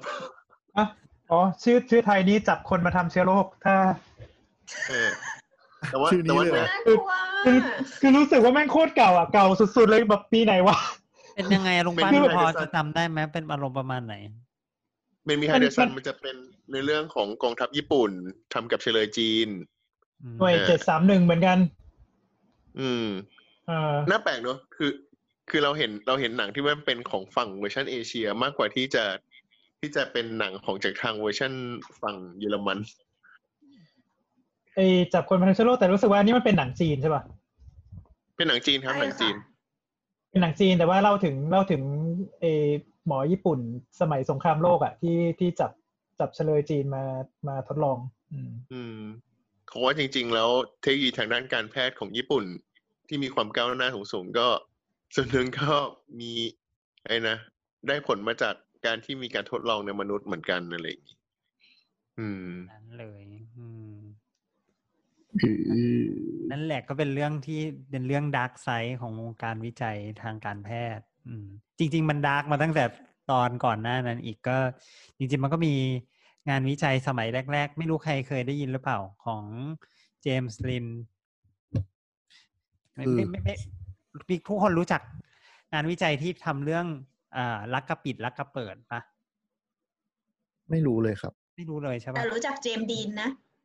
โอเคได้คนละคนเหรอเหรอเนี่ยก็คือก็คืออ่าจริง ๆ จริงโรครักกระบิดรักกระเปิดก็คือ scurvy นะเนอะก็คือคือมีเลือดออกตามไรฟันอะอืมอืมที่ที่ที่ปัจจุบันเรารู้แล้วว่ามันเกิดจากการขาดวิตามินซีใช่ปะอ่าอ่าที่อืมอ่า ตอนแรกมันไม่รู้ไงว่าทำไมคนที่ออกทะเลไปนานๆเนี่ย ซึ่งคนที่อยู่ในอืมทะเลเนี่ยเขากินแต่ปลากับอ่าอาหารข้าวสารอาหารแห้งที่เขาเตรียมไป ซึ่งมันก็ไม่มีอะไรที่มีวิตามินซีเลยอะไรเงี้ย ทีนี้คุณอ๋อไม่มีผลไม้เพราะมันเน่าเสียง่ายใช่ไหมใช่ใช่อันนั้นเป็นจริง ๆ แล้วโดยหลักการก็คือเป็นเขาก็เป็นคนที่ทำการทดลองเขาก็อยากจะรู้ว่าเฮ้ยคนที่อืมเป็นรักกระปิดรักกระเปิดเนี่ยทำยังไงมันถึงจะหายอ่าอืมเขาก็โอเค แบ่งลูกเรือที่เป็นรักกระบิดรักกระเปิดไปแล้วเนี่ย เป็นเป็นอืมแปดกลุ่มอ่าแล้วก็แบ่งอืมแบ่งออกไปกลุ่มหนึ่งก็กินอ่ากินกินน้ำเกลือ ให้กินน้ำเกลืออย่างเดียวอ่ากลุ่มหนึ่งก็ให้กินข้าวสารอย่างเดียว แล้วก็มีบางมีกลุ่มหนึ่งให้กินส้มอ่าอืมให้พวกส้มพวกพวกส้มพวกมะนาวอะไรเงี้ยนะเอ่อซึ่งในที่สุดปรากฏว่าทุกกลุ่มก็คือเป็นรักกระปิดรักกระปิดรักกระปิดรักกระเปิดเหมือนเดิมมีเลือดออกเหมือนเดิม แต่ว่าคนที่อ้าวกินส้มอะหาย อืม อ๋อ เราก็เลยรู้ตั้งแต่ตอนนั้นว่า โอเค มันต้องมีอะไรอยู่ในส้มที่ทำให้มันไม่ไม่เป็นรักกระปิดรักกระเปิดนี่เอง ahead of me a journey of 2,000 โอ้ขอโทษค่ะเสียงหลุดมา อันนั้นแหละอ๋อก็แต่คือก็ อืม เป็นแต่ว่าลูกเรือเขาก็ไม่ได้ไม่ได้ไม่ได้รับคอนเซนต์เหมือนกันไงประเด็นก็คือว่าจริงอ๋อๆลูกเรือเขาก็ คือเนื่องจากนั้นก็อยากจะลองแม่ก็ลองเลยอะไรประมาณอย่างนั้นอะ อืม อืมอืมไม่คือมันคืมัอนไม่คือถึงชีวิตด้วยหรือเปล่าอันนี้ ก็เป็นไปได้ แต่มันก็จริง ๆ ถ้ามองในแง่ของจริยธรรมมันก็ มันก็ทำอยู่มันคุณมีเหตุผลอะไรที่มันจะต้องกินส้มหรือว่ามีเหตุผลอะไรที่จะต้องกินเกลือ อย่างเงี้ย คือให้กินอะไรแปลกๆอย่างนี้ไปเรื่อยๆหรออะไรเงี้ยหรือว่าลองโดยไม่รู้ ไม่มีเหตุผลอะไรเลยอะไรเงี้ยหรือเปล่าอะไรอย่างเงี้ยคือมันไม่ได้มีการตั้งกระบวนการวิจัยอย่างชัดเจน ก็คือทดลองไปเรื่อยๆ แล้วบางทีมันอาจจะถ้าสมมุติมันมีคนกินแล้วเสียชีวิตขึ้นมาจะเป็นยังไงอย่างนี้ใช่ก็ไหมใช่ถูกต้องคือมันมันมันอืมไม่ความคิดมันไม่ค่อยมันไม่ได้รับกลุ่มเหมือนสมัยนี้นั่นแหละแต่ก็ต้องแต่ก็เข้าใจว่ามันก็เป็นสมัยนู้นเนอะกระบวนการต่างๆ ก็ไม่ได้ถูกเอ่อ คิดให้ดีเวทีท่วนตั้งแต่แรกอะไรเงี้ยสมัยนู้นก็ยังไม่มีเลยไม่ไม่เราไม่เข้าใจการการทดลองแบบนี้เลยที่มีกลุ่มหนึ่งกินอย่างหนึ่งกลุ่มหนึ่งไม่กินอย่างหนึ่งก็ก็ยอมกินทุกอย่างเหมือนกันอะไรเงี้ยมันก็มันก็บอกยากอีกเหมือนกันว่ามันจะอะไรจะดีกว่าอะไรอะไรเงี้ยเป็นต้น แต่จริง ๆ แล้วก็คือสำหรับอืมเจมส์ลินเนี่ยต้องต้องขอเท้าความก่อนนะครับ ว่าทุกวันนี้ทุกวันนี้เขายกให้เป็นบิดาแห่งวิทยาศาสตร์การเดินเรือนะเออจริงอ่าเพราะว่าๆ จริงๆเขาเขาเป็นเขาเป็นคนแรกที่ทำงานวิจัยแบบสุ่มในคนครับ อืมจริงๆทางทางระบาดอ๋อเรียกว่าเป็นเนี่ยเนี่ยก็เป็นงานวิจัยแบบสุ่ม สุ่มว่าใครจะได้กินอะไรเนี่ยเป็นเป็นอย่างแรก RCT เลยนะถูกต้องถูกต้อง อืม แต่แต่เพราะว่าแต่เพราะว่าแต่ในเชิงเพียงแต่ในเชิงเชิงจริยธรรมอะถ้าในสมัยเนี้ยก็คงแบบโดนตีโดนด่าโดน เอามาโพสต์แฉอะไรเงี้ยไปหมดแล้วอะไรเงี้ย ใช่ใช่ใช่เออคือเออตัวเขาเองเขาได้รับการยกย่องว่าเป็นเป็นคนแรกๆที่เริ่มเริ่มงานวิจัยที่เกี่ยวข้องกับความเป็นอยู่ของคนบนเรือ แล้วก็อ่าเรื่องของวิทยาศาสตร์ต่างๆ การใช้ชีวิตอยู่บนเรือเขาก็จะยกยกให้เขาเป็นบิดาแห่งวิทยาศาสตร์การเดินเรือ อืม ซึ่งความเจ๋งก็คือมีบันทึกมีหลักฐานใช่ไหมมันเลยทำให้กลายเป็นแบบมีเหมือนกันวิจัยชัดเจนใช่ไหมใช่ถูกต้องด้วย อืม อืมนั่นแหละ เอาแล้วอย่างนี้ที่พูดมาคือ คือด้วยความที่ผมไม่ได้อยู่ในวงการผมไม่เข้าใจว่ามันมันผิดยังไงอะก็ก็มันก็อ่าถามคนแบ่งคนกินอะไรอย่างเงี้ย มันมันจะเป็นปัญหาตรงไหนวะก็อืมจริง ๆ มันก็อาจจะไม่ได้คือคืออย่างที่น้ำพูดอะเราว่ามันก็จริงๆมันมันพอดีมันเป็นประเด็นที่มันไม่ได้ไม่ได้เป็นโรคที่มันรุนแรงร้ายแรงเลยอย่างเงี้ยหมายถึงว่าไม่ได้เออเออก่อส่งผลโอเคถึงชีวิต แต่ถ้าคิดว่ามันสมมุติว่าอ่า มีเคนติดโควิดอย่างเงี้ย อืมอืมต้องสมมติหรือเปล่า เข้าใจ ไม่สสมมมุมติติก็ได้ไม่ไม่เอาสมมติเดี๋ยวจะเป็นแล้วแล้แล้ววแล้วจะให้หมีเคนลองกินอันนู้นลองกินอันนี้ลองกินอันนั้นอะไรเงี้ยมีเออจะเอาไหมเอออะเออมันมันก็ เออเออมันก็ไม่ไม่นั่นไหมหมายถึงว่าถ้าเป็นโรคโอเคนั่นนั่นอะ อืมเริ่มเริ่มนึกออกสมมุติว่าแบบจะดูว่าแบบเอ้ยคนเราจะเป็นแผลติดเชื้อได้ยังไง ก็เอาเหล็กมีสนิมมาแทงมั่ง เอาเหล็ก เคลือบแบบนี้มาแทงมั่งแล้วดูว่าเป็นยังไงหรือเปลล่าองไปเรื่อยๆ อย่างเงี้ยมันก็มันก็ไม่ไหวเหมือนกันเนาะไม่รู้สิ ไม่มีไม่มีจุดมุ่งหมายแล้วก็เสี่ยงเกินความจำเป็นใช่ไหมถูกต้องแบบนั้นแหละอืมอืมเพราะอย่างนี้หรือเปล่าในยุคหนึ่งของของการวิจัยมันเลยถูกกระทำกับกลุ่มคนอีกกลุ่มหนึ่งที่ไม่ได้เท่าเทียมกัน เห็นด้วยอย่างอย่างสงครามก็อืมหที่รือว่าที่อย่างทำช่วงในที่เฉโซลยเวียตใช่ไหมอะเออเออ อย่างในโซเวียตอะคือโซเวียตทุกคนเท่ากันก็จริง แต่ว่าเขาก็ยังอุตส่าห์หาคนที่ไม่เท่ากันในกลุ่มโซเวียตในสังคมนิยมมาได้ ก็คือในคอมมิวนิสต์มาได้ก็คือพวกนักโทษอ่าขต่อนาดให้เป็น อะไรเอานะเลยเอาเลยอะไรนะขนาดขนาดไม่คอมมิวนิสต์อย่างอังกฤษเองในยุคหนึ่งก็คือ ก็เอานักโทษมาทดลองนะอืมอืม เพราะว่าถูกต้องคือสมัยก่อนอะ การเป็นนักโทษอะมันคือเรื่องที่ทำให้เขาเลวหมดความเป็นมนุษย์ไงเอใช่อพวกคนเลวสมัยเนี้ย เราพยายามทำให้นักโทษอะ คุณยังเป็นมนุษย์อยู่ คุณแค่ทำผิดกฎหมาย ใช่ มันคือมันคือเลนส์ในอดีตที่มันมองไม่เหมือนกันนะนะอืมจริง ๆ ไอ้หรือพวกพวกแบบเนี้ยมันก็ยังอยู่มาถึงช่วงหนึ่งเลยนะ จนถึงอืมเร็วๆนี้เอง อืมอย่างของในอเมริกาเนี่ย ก็มีกรณีที่ศึกษาเรื่องซิฟิลิสในคนดำอืมอืมคือคือทุกคนเข้าใจนะว่าอเมริกามีปัญหาเรื่องเรื่องเหยียดเหยียดสีผิว แล้วก็แล้วก็คนอืมดำมักจะถูกมองว่าเป็นคนที่ inferior กว่าคนคนผิวขาว เพราะฉะนั้นเขาก็เลยมีการศึกษาที่เมืองทัสกิกีเป็นเมืองที่อยู่ในรัฐทางตอนใต้อะ ชื่อรัฐอะไรวะอืม รัฐอะไรบ้างนะรัฐทางตอนใต้ เรานึกถึงแต่เท็กซัสอย่างเดียวเลยอะข้างๆเท็กซัสจำไม่ได้แล้วแต่มันไม่ได้อยู่ตรงไม่ใช่เท็กซัสอ่าแต่แต่เป็นเล่าเมืองไปเดี๋ยวไปดูเปิดหาให้เมืองเมืองเมืองหนึ่งอะที่ที่อยู่ในในในในแถวแถวนั้นเนี่ยซึ่งซึ่งทุกคนก็ทราบดีว่ามีมีเรื่องทาสมีเรื่องคนผิวดำใช่ไหมเออทีอันี้ลเขาก็บามาจ้าเอออลาบามาเออใช่อืมทีนี้ก็เขาก็เอาเอาเอาคนผิวดำเนี่ยมาศึกษาว่า เอ๊ะซิฟิลิสเนี่ย มันจะมีการดำเนินโรคยังไงนะ อยากจะรู้จังว่าเป็นเวลาคนเป็นซิฟิลิสมันจะเป็นแผลยังไง มันจะพัฒนาไปเป็นแบบไหนอะไรเงี้ย อืม ทั้งทั้งที่รู้ว่าซิฟิลิสอะรักษาได้แล้วนะ อืม รักษาได้ด้วยยาเดียวแล้นะเออคือหมายถึงว่าจงใจให้คนติดซิฟิลิสเหรอ ใช่ จงใจให้ติดแล้วก็คาไว้อยู่อย่างนั้นนะเพื่อจะดูว่าซิฟิลิสเป็นยังไง อืม แล้วก็ทำในหมู่คนดำ แล้วก็ทำในเฉพาะในหมู่คนดำด้วยเนี่ย อืม ก็คือเป็นเป็นใช่ยุคเป็นยุคทาสใช่ไหมมันก็ไม่ใช่ยุคทาสแล้วนะ มันปีพันเก้าร้อยหกสิบเจ็ดสิบแล้วอะหกสิบมาแล้วอะอ๋อนะเอออุ้ยมันเป็นมันการคือศึกช่วงษาที่มันก่อนจะก่อนจะ HIV บูมอะ ใช่แถวๆนั้นแหละอืมเออซึ่งก็ซึ่งก็จริงๆก็ไม่ไม่ไม่ถึงห้าสิบปีนี่เองใช่ไหมประมาณนั้นอืมที่ผ่านมา เกินแล้วสิบอ๋อเหรอโอเค แต่ก็ก็คือก็คือค่อนข้างใกล้ตัวเราพอสมควรประมาณอย่างนั้น ไม่ไม่ไม่ใช่ว่า การแบบว่าทดลองในคนที่อินฟิเรียกว่าเนี่ยมันจะมีเฉพาะในสมัยนาซีอะแต่ว่ามันก็มีมาอยู่เรื่อยๆ แล้วก็ในอเมริกาก็มีไม่นานนี้เองแม้กระทั่งในอเมริกาก็ตามอะไรเงี้ยอืมอืมซึ่งถ้าใครโอ้ถ้าใครอยากจะดูดีเทลเนี่ยก็ลองไปหา เนี่ยชื่อว่า Tuskegee T U S K E G E E อืม experiment เป็นเรื่องเรื่องดังมาก แล้วก็เป็นเรื่องใหญ่ด้วยแหละ แล้วก็คือคือคนที่ทำม experiment เนี่ยก็คือโดนด่าเละเราบอกได้เลยอืมคือคืออะเล่าเร็วๆ ก็คือมันเป็นการทดลองติงเริ่มตั้งแต่ปีหนึ่งเก้าสามสองแล้วลากยาวไปสี่สิบปี คือเนื่องจากว่าแบบทำก็คือเหมือนกับทำอะเหมือนเป็นการหลอกประชากรในเมืองนั้นว่าแบบเออจะแบบเอามารักษาโรคเนี้ย แต่จริงๆคือแบบมีกลุ่มหนึ่งก็คือได้พลาซิโบโดยที่เขาไม่ได้รู้ว่าเขาได้แบบเขาเป็นส่วนหนึ่งของการทดลองอะไรอย่างเงี้ย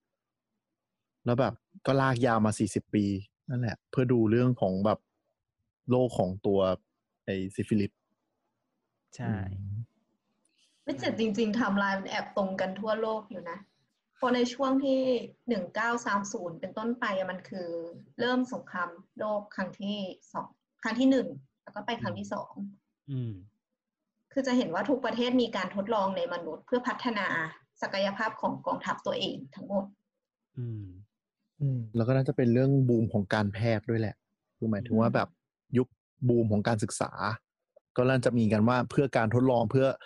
อะไรนะ ความรู้ในระดับถัดไป ก็จะทำอะไรก็ได้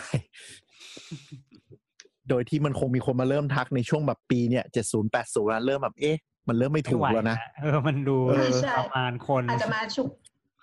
มาชุกเริ่มที่ทุกคนเท่ากันแล้วไงหัวน่าแล้วจะก็ต้องเป็นแปดยุคศูนย์ยุคการโตของมีเดียด้วยแหละ คือหมายถึงว่าสมัยก่อนเราเรามีแค่สื่อเต็มที่ก็สื่อสิ่งพิมพ์ใช่ไหมมันอาจจะไม่เห็นความโหดร้าย แล้วช่วง70 80ก็คือเรื่องของทีวี เรื่องของวิทยุเรื่องของแบบมีเดีย ก็อาจจะมีคนรับรู้มากขึ้น อืมอือฮึคุณแต่ว่าไงเอ่ย ขอย้อนเรื่องการกับเอ้เออเรื่องการทดลองในสัตว์นิดนึง คือตะกี้เราก็ไปหาเล่นๆ คือก่อนหน้านี้เราไปหาเล่นๆ เราก็ไปเจอว่ามันมีเป็นอนุสาวรีย์ของหนูทดลอง มันใช้ชื่อว่า Monument of the Laboratory Mouse อยู่ในเมืองซีเบเรีย ประเทศรัสเซีย ลองไปหาลองไปหาไปหารูปได้ค่ะ น่ารักมากเลย ก็จะเป็นเหมือน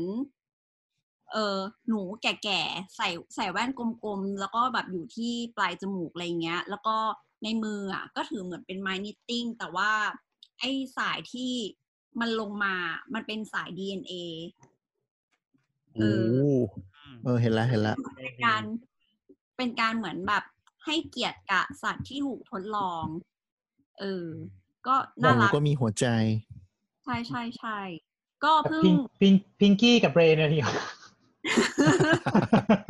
นึกถึงสองคนนั้นสิ เออ ก็อยู่ข้างหน้าของเอ่อสถาบัน Cytology and Genetics ของอือฮึ Russian Academy of Science นะคะ เพิ่งเพิ่งทำเสร็จเมื่อปี 2013 นี้เอง เป็นการฉลองครบรอบ 120 ปี ในการตั้งเมืองเมืองนี้ขึ้นมา อืม นั่นแหละ อืม คือมันน่าสนใจว่าเหมือนกับยุคใหม่เราเราเรามองอะไรนะ สิ่งที่ทดลองว่าไม่ใช่ subject แต่เหมือนมองมาเป็นผู้เสียสละอะไรสักอย่างเนาะใช่คือเราให้มิติของคุณค่าของการทดลองมากขึ้น คือเราไม่ได้มองเฉพาะ product ที่หรือว่ารายงาน report ที่ออกมาจากการทดลองแล้วเรามองถึงว่าในแง่ระหว่างที่คุณทดลองอะ คุณได้ทำในสิ่งที่ถูกต้องตลอดเวลาด้วยหรือเปล่า อืม ใช่ เพราะว่าถ้าเรามองว่าเป็น subject หรือว่าเป็นอะไรที่ของใช้เราทิ้งกันเราก็จะไม่ไม่ใส่ใจไงใช่ไหมใช่เออจริงน่าสนใจน่าสนใจ ทีนี้โปรดักที่มาจากการวิจัยเนี่ยมันจะมีแบบไหนบ้างนะคะโปรดักที่มาจากงานวิจัยก็ส่วนมากจะเป็นความรู้ ใช่ไหมความรู้ยาผลเป็นเหมือนผลการทดลองอะไรอย่างนี้ใช่ไหมฮะต่างๆอืมเอาแล้วอย่างนี้ที่ที่ฟังมาเนี่ย มันดูแบบ เขาเรียกอะไรมันดูมันดูมีการพัฒนาวิจัยมาเรื่อยๆอย่างเงี้ยแล้วถ้าปัจจุบันจะวิจัยในคนมันมันต้องทำอะไรยังไงบ้างปัจจุบันอ่าจริง ๆ จริง ๆ ปัจจุบันเนี่ยค่อนข้างดี เพราะว่าเนื่องจากว่าอย่างตั้งแต่ทัสกิกี้มาเป็นเป็นต้นมาเนี่ย เราก็รู้แล้วว่าเฮ้ยถ้าคุณปล่อยไว้เฉยๆต้องมีปัญหาแน่แล้วก็มีปัญหาเรื่อง human right อะไรเงี้ยอีกเยอะแยะมากมาย ก็ปัจจุบันคือถ้าใครจะทำงานวิจัยในคนเนาะแม้กระทั่งในอ ในสัตว์ทดลองหรืออะไรเงี้ยก็ตามก็ต้องผ่านคณะกรรมการที่ที่ที่จะมาพิจารณาว่าคุณจะทำได้หรือไม่ทำทำทำไม่ได้อืมประมาณอย่างนั้น ทุกอย่างเลยนะ ที่มันมีความสัมพันธ์เกี่ยวกับคนนะ เช่นไปถามแบบสอบถามหรืออะไรเงี้ยก็ต้องก็ต้องก็ต้องผ่านคณะกรรมการวิจัยในคนเหมือนกัน อืมคือคณะกรรมการนี้มันจะเป็นสังกัดอ่ามหาลัยที่อยู่อะไรเงี้ยเหรอครับ คือมาคอยมาดูขึ้นเรื่องยู่นี้กับโดยว่าตรงเป็นเลย เป็นสถาบันไหน เช่นสมมติเราอย่างเราเนี่ยอยู่ที่อ่าราอ่ามาเนี่ยก็ต้องขอคณะกรรมการวิจัยในคนที่เป็นของรามาอืมโรงพยาบาลรามาเนาะถ้าเกิดเราจะไปทำด้วยสมมติรามาก็ทำด้วย แล้วจะทำที่โรงพยาบาลอ่าที่อื่นด้วยยกตัวอย่างเช่นทำที่โรงพยาบาลวชิระด้วยอย่างเงี้ยเราก็ต้องไปขอโปรเจกต์เราที่โรงพยาบาลวชิระด้วยว่าโอเค จะอนุมัติให้เราทำด้วยไหมหรืออะไรประมาณเนี้ยทุกที่ก็จะมีอ่าคณะกรรมการพิจารณา เรื่องเกี่ยวกับจริยธรรมของแต่ละที่ ซึ่งถ้าใครจะศึกษาที่ไหนก็ต้องไปขอที่นั่นด้วยอืมทำให้นึกได้ว่าจริง ๆ อะ เออ เอกที่เราเรียนเนี่ย มันมีวิชาวิวิชาจำได้แต่ชื่อเลขแต่จำชื่อวิชาไม่ได้ แต่ว่ามันเกี่ยวกับการทดลอง มันคือหนึ่งห้าหนึ่งหนึ่งห้าสองก็คือสรุปว่าให้นักศึกษาเนี่ย ไปทำการวิจัยเพื่อทดสอบทฤษฎีที่ได้เรียนมาตั้งแต่ปีหนึ่งสองสามทั้งหมด เออส่วนใหญ่ก็คือก่อนหน้าเนี้ย ก็จะก็คือจะมีการทดลองในสัตว์ มีแล้วแล้วแต่นักศึกษาจะเลือกเลย ว่าจะมีการทดลองในสัตว์ก็ได้ จะมีการทดลองในคนก็ได้ ทีนี้ไม่ว่าอย่างไรก็ตามสมมติถ้าในกรณีที่ที่เป็นสัตว์เนี่ย ก็คือจะต้องเอาไปให้สัตวแพทย์แบบยืนยันก่อนนะ ว่ามันมันสุขภาพดีพร้อมที่จะ เข้ารับการทดลองหรือใดๆคือแบบว่าต้องต้องต้องดูแลมันด้วย และเมื่อทดลองเสร็จแล้วจะต้องเลี้ยงมันต่อ เออ อย่างบางคนแบบ ส่วนใหญ่เวลาเวลาจะทดลองอะ จะมีนกกะกระต่าย จะไม่ค่อยมีหนูเออ ก็คือเหมือนแบบจะทดลองให้ทดลองทฤษฎีการเรียนรู้อะ เหมือนประมาณว่า ถ้าเกิดว่า เออไปจิก ไปจิกไอ้ปุ่มด้านซ้ายอาหารมันจะหล่นลงมา แต่ถ้ามันจิกปุ่มด้านขวาอาหารมันจะไม่หล่นลงมา แล้วก็จดบันทึกไว้ตลอดอะแล้วก็ดูอ๋อว่าใช้ระยะเวลาเท่าไหร่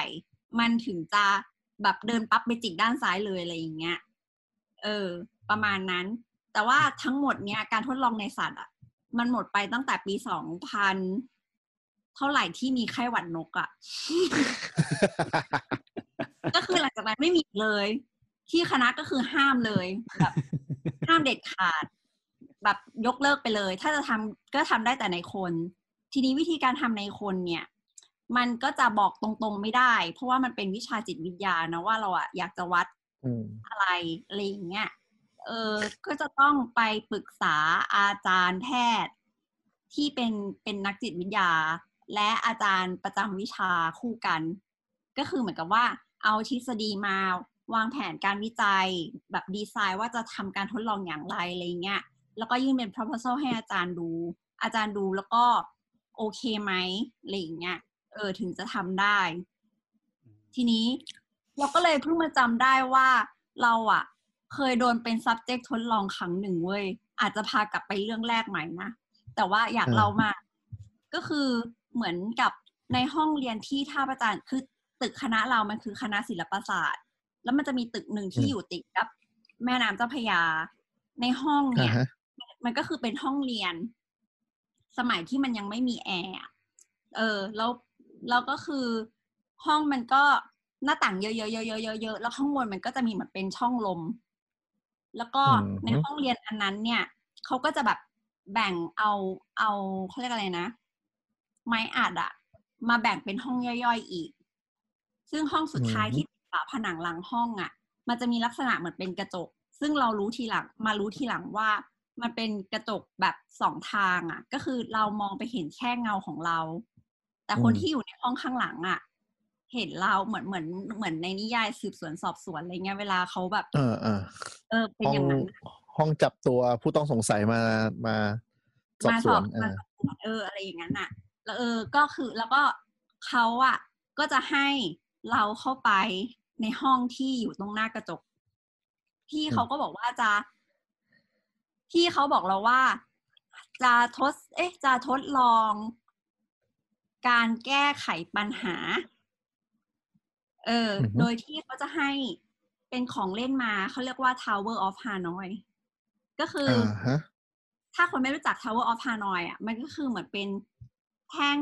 แท่งแท่งไม้สามแท่ง อยู่บนฐานเดียวกัน แล้วก็คือมันจะมีไม้กลมๆอะเหมือนเอือ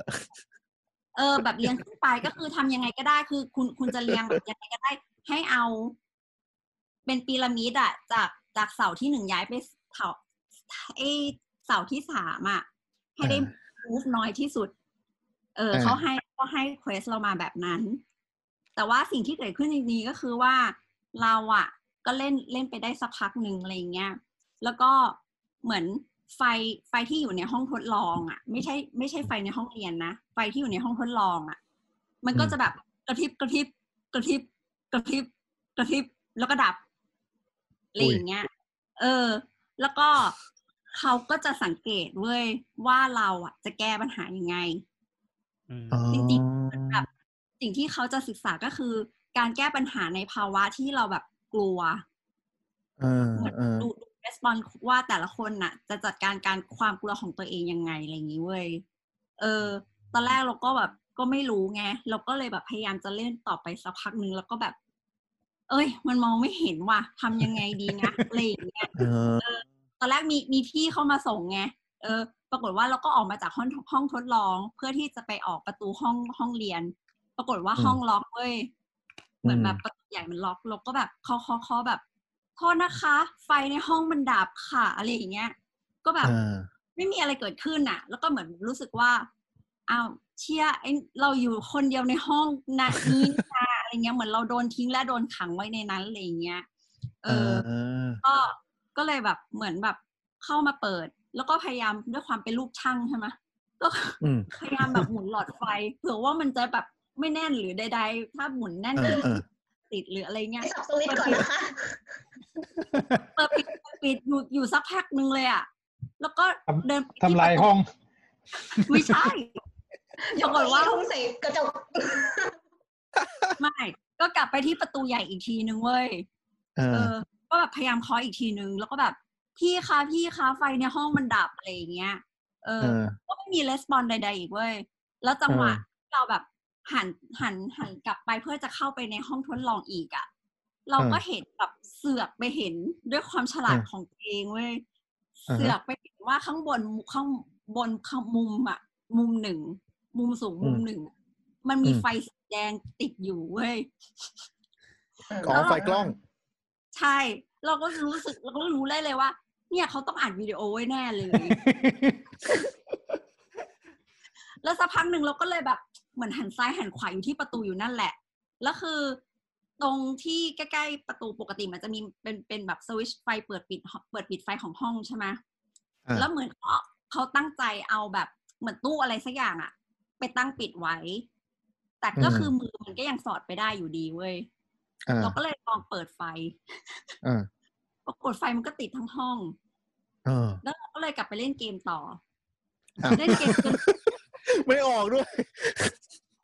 ก็มันออกสมาธิอยู่กับเกมมากนล็อกไงเออเออก็เอเลยอเล่นเล่นเล่นแล้วก็แล้วก็เหมือนแบบ ก็หันไปดูในห้องดูกระจกก็ก็ไม่ไม่เห็นมีอะไร ก็เห็นว่ามันเป็นแบบผนังเปล่าๆอะไรเงี้ยก็เล่นเล่นเล่นเล่นเล่นไปจน เกือบจะเสร็จละสักพักที่คนที่เข้ามาส่งเราอะอ่าแล้วก็ออกไปแล้วขังเราไว้ข้างในเนี่ยอ่าเขาก็หน้าตื่นมาเลยว่าแบบเฮ้ยทำไมไฟเปิดอะ ไปทำอะไรมา แล้ว แบบคือแบบงงงงงงมากแบบเออแบบทำไมไฟมันถึงติดอะไรอย่างเงี้ยเราก็เลยเล่าให้เขาฟังทั้งหมดอย่างที่เล่าไปตะกี้เว้ยเออแล้วปรากฏว่าไปไปๆมาๆเนี่ย ก็มีแบบไอ้ข้างหลังกระจกอะก็ได้ยินเสียงแบบเฮียเอ้ย แล้วพี่เขาก็ค่อยยืดตัวขึ้นมาทีละคนทีละคนเขาก็บอกว่า ตั้งแต่ทดลองมาแบบสามสิบกว่าคนเนี่ย ยังไม่เคยเจอใครที่แบบสุดท้ายไปเจอ ไอ้แบบสวิตช์สวิตช์ไฟเปิดไฟห้องอะมีเราเนี่ยคนแรก แล้วเหมือนแบบเขาต้องให้แบบพี่คนที่เขาอยู่ในห้องกระจกอะเหมือนเหมือนแบบอืมก็ต้องให้เห็นไม่ได้ไงว่ามีคนอยู่ตรงนั้นไงทุกคนก็ต้องอ่าพอไปหมดปั๊บทุกคนแบบมุดใต้แบบมุดลงใต้โต๊ะหมดเลยอะไรอย่างเงี้ยอ่าเออ หลังจากนั้นเขาก็เลยให้เราไปอยู่ข้างในห้องนั้นด้วยเลยเว้ยก็คือไปนั่งสังเกตคนอื่นต่ออะไรเงี้ยเหรอใช่สนุกแบบสนุกมาก บางคนนี่ก็คือแบบตอนแรกแบบแมนมากหล่อมากแบบหืมเต็มสิบให้ร้อยอะไรอย่างเงี้ยอ่าไฟดับปัดกรีดเลยอะไรอย่างเงี้ย ก็มีแบบเห็นเลยอะ หรือบางคนก็แบบ บางคนก็นิ่งจนแบบน่ากลัวไปเลยอะไรอย่างเงี้ยแบบก็ต่อต่อไปทั้งที่ตัวเองมองไม่เห็นอะอืมแล้วก็เลยต้องสัมภาษณ์ต่อเว้ยว่าแบบทำไมไม่มีทำไมไม่ลุกจากโต๊ะเลยทำไมไม่ส่งเสียงอะไรเลยทำไมไม่อืมคือเขาไม่ทำอะไรเลยเขาทำแต่ไอ้ Tower of Hanoi อะไรเงี้ย ก็เลยต้องไปเรียกอ่าสัมภาษณ์ต่อเว้ยอะไรอย่างเงี้ยแล้วก็อ่าแบบอ่าก็จดจดๆแล้วพี่เขาก็ทำรายงานส่งอาจารย์อะไรเงี้ยสนุกสนุกมากๆการทดลองจิตวิทยาเนี่ยเป็นอะไรที่สุดละอืม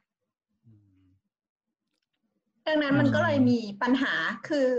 อันเนี้ยเป็นการทดลองที่เป็นเรื่องเกี่ยวกับจิตวิทยาใช่ไหมมันมันบางครั้งแล้วมันไม่สามารถให้ข้อมูลในเรื่องเรื่องการทดลองได้ทั้งหมด อืมใช่ถูกใช่ถูกใช่ใช่เพราะว่า อันเนี้ยมันมันมีปัญหามากๆในการทำการทดลองจิตวิทยา ซึ่งส่วนเนี้ยเขาพยายามชดเชยโดยการให้มีการรับผิดชอบหลังการทดลอง คือเอาเงินไปอืมใช่ใช่ส่วนใหญ่เป็นเป็นเรื่องนี้นะ เหรออืมจ่ายเงินปิดปากใช่ใช่อืมก็มันก็มีการทดลองหลาย ๆ อันที่ อ่าเป็นการทดลองที่มีผลกระทบต่อจิตใจ พอจบการทดลองปุ๊บอืมเขาก็ต้องโดนฟ้องร้องหรืออะไรพวกเนี้ยแล้วก็ชดเชยกัน ที่ดังมากๆจนเป็นหนังก็คือ The Stanford Experiment ที่เหมือนว่าแบ่งกลุ่มนักศึกษาเป็นสองกลุ่ม กลุ่มหนึ่งอืมให้อืมเป็นผู้คุม อีกกลุ่มหนึ่งเป็นนักโทษ อืม เออ ก็คือก็ทำทำทุกอย่างเหมือนจริงเลยก็คือให้สให้ให้เครื่องมือให้กระบอง ให้ uniform set up ห้องที่ให้คนคนคนที่เป็นผู้คุมเป็นเหมือนแบบห้องพักผู้คุมในเรือนจำจริง ๆ แล้วก็อืมให้คนที่จับฉลากได้เป็นนักโทษใส่ชุดนักโทษจริง ๆ อะไรอย่างเงี้ย แล้วก็กระบวนการที่ เออเขาเรียกไป เหมือนแบบสมมติอย่างอย่างหมีเคนเคยชื่อหมีเคนอะไรเงี้ยเขาก็จะไม่เรียกหมีเคนเขาก็จะเรียกหมีเคนเป็นเลขที่ปักอยู่บนเสื้อแทนอะไรเงี้ย ก็คือแบบเป็นการลบตัวตนอะหมายเลขนักโทษส่วนส่วนหนึ่งอะไรประมาณอย่างนั้นน่ะ แต่ว่าจริง ๆ ไอ้ไอ้การทดลองอันเนี้ย มันอื้อฉาวมาก เพราะว่าไม่ใช่เพราะว่ามันผิดจริยธรรม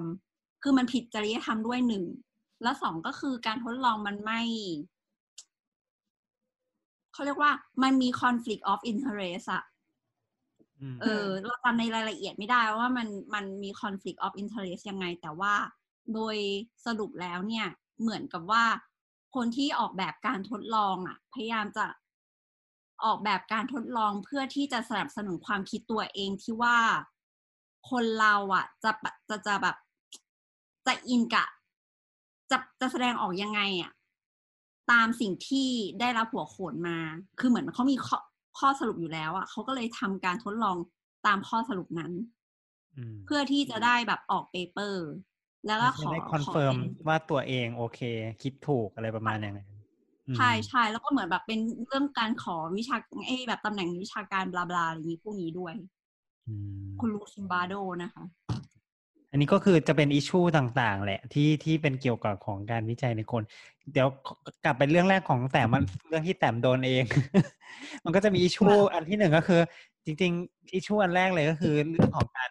ที่ที่เขาเรียกว่าเป็น inform consent อืม เวลาเวลาอืมทำงานวิจัยในคน ซึ่งซึ่งแต้มก็ได้รับ inform consent ใช่ไหมเพราะแต่ว่าเป็น inform consent ในที่นี้หมายถึงว่าได้รับบอกว่า เอ้ยจะทำจะทำวิจัยนะเออไม่มันเป็นสิ่งที่เขากำลังจะศึกษาอยู่นะ แต่ของแต้มน่าจะบอกเป็น partial เนอะหมายถึงบอกแค่บางส่วน แต่ว่าไม่ได้บอกทั้งหมดอะไรเงี้ยอืมถ้าโดยโดยปกติของถ้าถ้าเกิดเป็นงานวิจัยทางการแพทย์ จริง ๆ ต้องบอกทั้งหมดหมายถึงว่าสมมติว่าเราจะทำการศึกษาเรื่องยาเนี่ยในคนไข้โควิดอย่างเงี้ย เราก็ต้องบอกว่ายาเนี่ยมันมาได้ยังไง แล้วมันจะไปทำอะไรกับร่างกายแล้วกินแล้วมันเป็นยังไงที่ผ่านมาเคยมีใครกินบ้างหรือยังกินแล้วเขาเป็นยังไงบ้างอะไรเงี้ยถ้าถ้ามีปัญหาจะทำยังไงบ้าง อันนี้คือเป็นกระบวนการที่ถ้าเป็นงานวิจัยในมนุษย์เนี่ยจริงๆต้องต้องทำเนาะก็คือการให้ inform consent นี่แหละอันนี้เป็นประเด็น ก็คือข้อมูลที่รู้ที่รู้ทั้งหมด ต้องให้ใช่เอ่อผู้ผู้เข้าร่วมรับรู้แล้วก็ใช่เขาจะได้ตัดสินใจแล้วให้ให้เขาอย่างตัดครสิบนใจถ้วนอย่างอินดิเพนเดนต์เอง คือเพื่อป้องกันอืมกรณีอืมแบบทดลองในนักโทษอย่างนั้นไงอืมมันมันไม่ไม่ voluntary ว่าเอ้ยทำไมฉันต้องฉันฉันโดนหลอกมาอืมอืมทดลองหรืออะไรประมาณอย่างนั้นอะไรอย่างนั้นใช่อืมอืมอืมอันนี้ก็โอเคเป็นประเด็นประเด็นแรกของการวิจัยในคน ประเด็นที่สองก็คือประเด็นเรื่องของความลับ ของคนไข้ อันนี้จริงๆ น่าจะไม่ใช่แค่เรื่องวิจัยในคนมั้งเนาะหมายถึงว่าน่าจะเป็นเรื่องของผู้ป่วยตั้งแต่แรกอยู่แล้วอะ อืม ก็คือว่า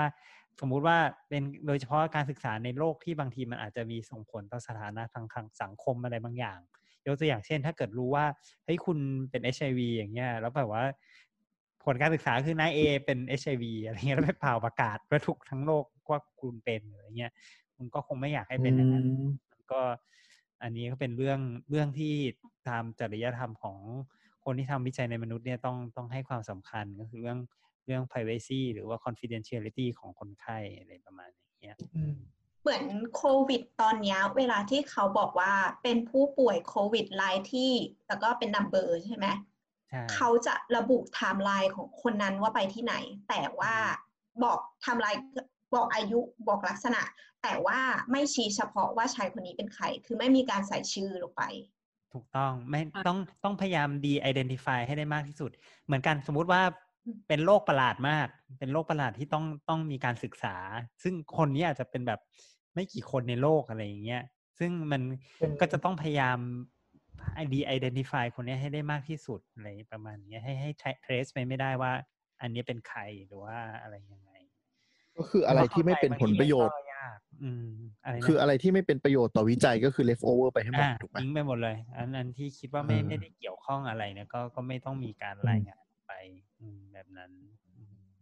โอเพเคราะว่าทุกคนก็เข้าใจนะสมมุติเราอาจจะไม่ได้อยากเผยชื่อไปว่าเป็นชั้นเองนะในงานวิจัยนี้ หรืออาจจะมีคนอยากก็ได้แต่แต่คิดว่าคงไม่อืมส่วนใหญ่อืมก็จะได้ชื่อใช้ใช้ชื่อตัวเป็นชื่อโรคอะไรเงี้ย หรอ จะดีเหรอเออเท่เท่เท่มีบอกว่าฟีที่ตูดเป็นมีเคนซินโดรม มีเคนอย่างเงี้ยเหรอต้องมีเคนอันนี้รู้แล้วนะว่าเป็นใคร อันนี้คือผิด อันนี้คือผิดจริยธรรมนะครับ ต้องบอกไว้ก่อนถ้าทำแบบนี้ก็จะผิดจริยธรรม แต่ว่าส่วนใหญ่เวลาเวลาจะเรียกโรคอะไรเนี่ย จะเรียกตาม ไม่สถานที่ก็คนที่ค้นพบโรคเรียกไม่ตามใช่ชื่อเหหรมออเนาะเรียกตามชื่อหมอเออใช่ใช่มีบ้างเหมือนก็กันคงไม่อยากมีบ้างเหมือนเป็นปะวะกันที่เป็นเป็นชื่อ subject แต่น้อยแต่น้อย อืมเอออันอันอันที่สามของเรื่องประเด็นที่เราอยากพูดนิดนึงก็คือเรื่องเรื่อง respect นะของคนไข้เนี่ย ความเคารพว่าเฮ้ยเขาเป็นคนไข้ที่ให้ให้เรามาศึกษาวิจัยอะไรเงี้ยก็จะเป็นประเด็นที่ จะต้องคำนึงอืมว่าเอ่อ respect ในที่นี้หมายถึงว่าตะกี้บอกไปแล้วว่า คุณก็รู้อยู่แล้วว่า สมมุติว่าซิฟิลิสอะคุณก็รู้อยู่แล้วว่า เออมันมันมันเป็นโรคที่มันรักตอนนี้มันรักษาได้เออแล้วทำไมคุณยังไปทำอย่างนั้นกับคนไข้อยู่อะไรประมาณเนี้ยคือถ้าเกิดคุณไม่ respect มันก็เนอะมันตอนจบก็ดูไม่จืดแบบแบบแบบอย่างนั้นนะอืมอืมอืมแล้วก็มีเรื่อง beneficent beneficent ก็คือเรื่องอา ต้องต้องพยายามทำให้ได้ประโยชน์มากที่สุดสำหรับคนที่เขาเข้ามาทำการรักษาอะไรอย่างเงี้ยอืมถ้าทำการให้เราวิจัย ก็เหมือนที่เราพูดไปว่า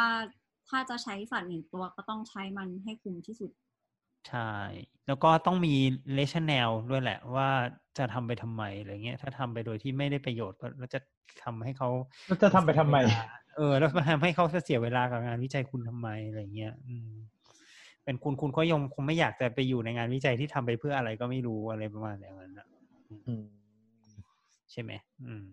คือมันไม่เหมือนของไม่มีชีวิตคือทำเอาสนุกไปได้อะพูดง่ายอืมประมาณอย่างอืนั้นมเลยอืมแล้วก็ต้องมีเรื่องของความ responsible อืม responsible ยังไงคืออะมีชดเชยใช่ไหมอย่างอย่างของที่แต่บอกอะอ๋อที่เป็นกรณีของที่ที่เป็นข่าวอันนั้นนะอืม ของของแซนฟอร์ดใช่ไหมที่เป็นเอ็กซ์เพร์เมนต์ประมาณปีเจ็ดสิบกว่าใช่ใช่แล้วถ้าเกิดว่าเขาแบบรู้สึกเหมือนจะมีปัญหาเรื่องของว่าหลังจบงานวิจัยแล้วมีทรมาต่อจิตใจอะไรประมาณอย่างเงี้ยแล้วคุณคุณจะทำยังไงให้เขาอะไรประมาณอย่างเงี้ยอืมใช่ไหมมีบางคนเป็นใช่ปะ PTSD เออมีบางคนมีคนมีคนได้รับบาดเจ็บจากงานวิจัย อะ อืมแต่ทางนี้แล้วคุณจะทำยังไงอะ สมมุติว่าเป็นยาเงี้ยให้ยาตัวนี้แล้วเกิดผลข้างเคียงแล้วเขาตายจากยาเงี้ยคุณจะทำรับผิดชอบเขายังไงหรืออะไรประมาณเนี้ยอืม ซึ่งอันนี้ก็ต้องก็ต้อง เพราะฉะนั้นก็ต้องมีความคิดในแง่ของเรื่อง responsible ตรงนี้ด้วยอันนั้นก็คือเป็นเป็นหลักการคร่าวๆของตอนทำงานวิจัย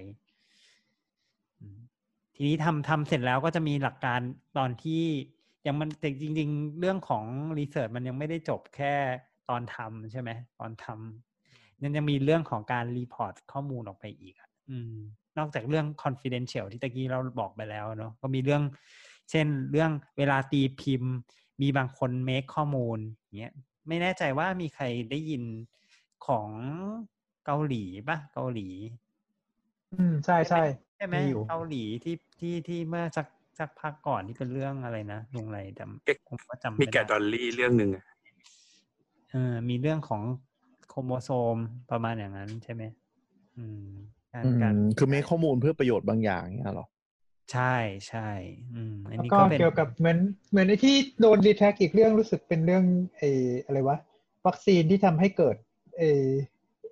เอ่อออทิสติกออทิสติกนะใช่ป่ะ อืมอ่าที่ทำให้เกิดอันลัทธิอันอันแอนตี้แวกกันนะอันนั้นอืมเมคข้อมูลปะวะmake make อันนั้นอันนั้นก็ make เหมือนกันอันนั้นอันนั้นเป็นการ make หรือว่าการแปลความผิดนะครับ อันนั้นเป็น make เลยแหละ ถ้าจะไม่ผิดเป็น make อืมอืมก็อืมก็คือคือคุณไม่อาร์เนสพูดง่ายๆคุณไม่กูมันเป็นยังไงมาก็ต้องบอกผลลัพธ์ที่แท้จริงออกไปอะไรเงี้ยไม่ใช่มานั่งพยายาม make ออกมาอะไรให้มันได้ออกมาเพื่อได้ผลว่าเฮ้ยฉันอ่าถูกอะไรประมาณอย่างนั้นนะอืมคือเหมือนประมาณว่าคนประเภทนี้คือเหมือนแบบอาจจะตั้งธงวิจัยไว้แล้วมันออกมาไม่เป็นตามคาดก็พยายามจะแบบบิดข้อมูลให้เป็นไปตามที่ตัวเองคิดอันนี้กูเลตอะไรประมาณเนี้ยนิดนึงเพื่อให้อ่าอ่าเพื่อให้มันแอะตรงกับที่คิดหรือว่าสนับสนุนสนับสนุนทฤษฎีของตัวเองอะไรประมาณอย่างนั้นอืมอืมลุงลุงอืมลุงมันขอนิดนึงลุงมันได้เล่าเรื่องแกะดอลลี่การวิจัยแกะดอลลี่หรือยังครับ งานวิจัยแกดอลลี่ ไม่ได้ใช่เล่าใช่ที่ตอนหลังฮะแก่แก่โคลนอะเออโครนิ่งอะทำไมที่ตอนหลังที่ตอนหลังออกมาสารภาพไงว่า ว่าเขียนรายงานไปก่อน si dice eh, อืมอืมคือหมายถึงว่าเขียนรีพอร์ตไปก่อน แล้วก็รอผลออกมาให้ตามที่ตรงที่ส่งไปอย่างเงี้ยเหรอ ประมาณนั้นแต่ว่าสุดท้ายก็ทนกระแสกดดันไม่ได้ฆ่าตัวตาย ใช่ไหม นักวิจัยหญิงอะ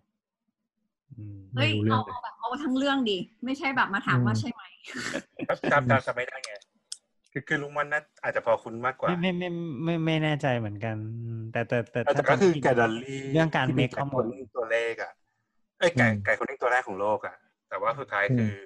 มันเริ่มแบบพอคนเริ่มดิวลงไปเยอะๆอะเรารู้สึกอืมว่ามันมันมีความผิดปกติของข้อมูล ก็เลยทำการอืมสืบสวน ก็คือกรรมการอืมทำการสืบสวนแล้วก็สุดท้ายก็พบว่าข้อมูลที่ปล่อยออกมารอบแรกอะ เป็นอืมข้อมูลที่เมคอืมเหมือนเราลูกแกะตัวอื่นมาอะไรเงี้ยอืมก็เลยเกิดเป็นกระแสสังคมที่ญี่ปุ่นอืมแย่จังทำไมคือญี่มัปุ่นนมันนักวิจัยหลักผู้หญิงเป็นคนญี่ปุ่น คือเมคเมคข้อมูลขึ้นมานี่คืออาจจะด้วยเรื่องผลประโยชน์หรือว่าเรื่องเดทไลน์ใช่ปะ ก็เป็นไปได้เหมือนเหมือนแล้วก็เป็เด็นกอีกเรื่องหนึงคือแบบว่าชื่อเสียงอะไรอย่างเงี้ยๆอืม แต่มันโตประเด็นหลัแต่กเรามีโตแล้วแล้วอะเนาะอืม เราโตแล้วเราไม่ควรจะเมคข้อมูลแล้วมันมันเป็นยังไงมา มันก็เป็นอย่างนั้นแหละจะให้ทำยังไงล่ะ อืมประมาณอย่างนั้นมากกว่า อืม แต่เขาเข้าใจแต่แหว่าละเด็กๆก็จะคิดตอนที่แบบนั้น อืม โทษโทษแต่ว่าอะไรนะฮะดอลลี่ไม่เห็นมีใครเป็นคนญี่ปุ่นที่เป็นนักวิจัยเลยไอ้เรื่องแกะดอลลี่หรือเรื่องโครนนิ่งเนี่ยเขาเขาเขาไม่แน่ใจแต่ว่า เป็นกรณีเรื่องของเรื่องโครนนิ่งนี่แหละ ที่ที่มีปัญหา อืมอืมอะคุณผู้ฟังลองไปฟังดูแล้วกันลองลองไปหาลองหาเรื่องแกะดอลลี่จะหาแต่มันไปนี้ด้ก็วยไม่แน่ใจเหมือนกัน แต่แต่แต่นี่แหละ ระวังเรื่องเรื่องเมคข้อมูลเนาะเพราะว่าเอ่อ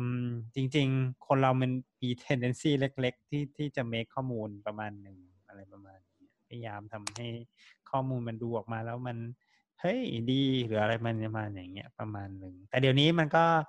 ถ้าเป็นงานวิจัยที่ได้ตีพิมพ์เขาก็จะมีการเช็คข้อมูลด้วยแหละ ว่าคุณทำจริงหรือเปล่านะ แล้วคุณเอาข้อมูลดิบมาให้ดูมันดิแล้วลองเราดูมองออกมาเป็นยังไงบ้างอะไรเงี้ยบางคนก็มีมาเทรสมาดูเลยว่ากระบวนการเป็นยังไงทำซ้ำได้หรือเปล่าอะไรประมาณอย่างเงี้ยมันก็บางทีก็จะเมคยากนั่นแหละในสมัยปัจจุบัน เพราะว่ามีตัวอย่างที่เมคมาเยอะแล้ว แล้วก็โดนจับได้มาเยอะแล้วก็เลย คนก็เลยรู้มากขึ้นนั่นเองอ๋ออะอ่านแล้วไม่ใช่แกะดอลลี่ แต่ว่าเป็นเรื่องของโคลนนิ่งนี่แหละ เป็นนักวิจัยของมหาลัยวาเซดะอืมก็โดนเขาทำเรื่องสเต็มเซลล์นี่นาเขาไม่ไม่ได้ได้สเต็มทำเซลล์เนาะแต่คือเกี่ยวกับพวกเกี่ยวกับ DNA อะไรพวกเนี้ยจำไม่ได้ แล้วก็สุดท้ายก็คือโดน ขุดขุดขุดไปขุดมาอืมเอาเป็นคำว่ามันจะมีการเมคข้อมูลเนี่ย มันก็เป็นเรื่องที่ยอมรับไม่ได้ละกันในในในในแง่ของการวิจัย โดยเฉพาะการวิจัยทางการแพทย์อืมแต่ทีนี้ในในมุมของการวิจัยทางการแพทย์เอ่อลุงบอกว่ามันไม่ข้อมูลเนี่ยโอเคอันนี้มันผิดแน่ๆแต่ทีนี้ถ้าสมมติว่าเป็นการวิจัยที่เกี่ยวข้องกับชีวิต แต่ว่าไม่ใช่ทางการแพทย์แท้ๆอย่างเช่น การวิจัยเชิงเศรษฐศาสตร์ การแพทย์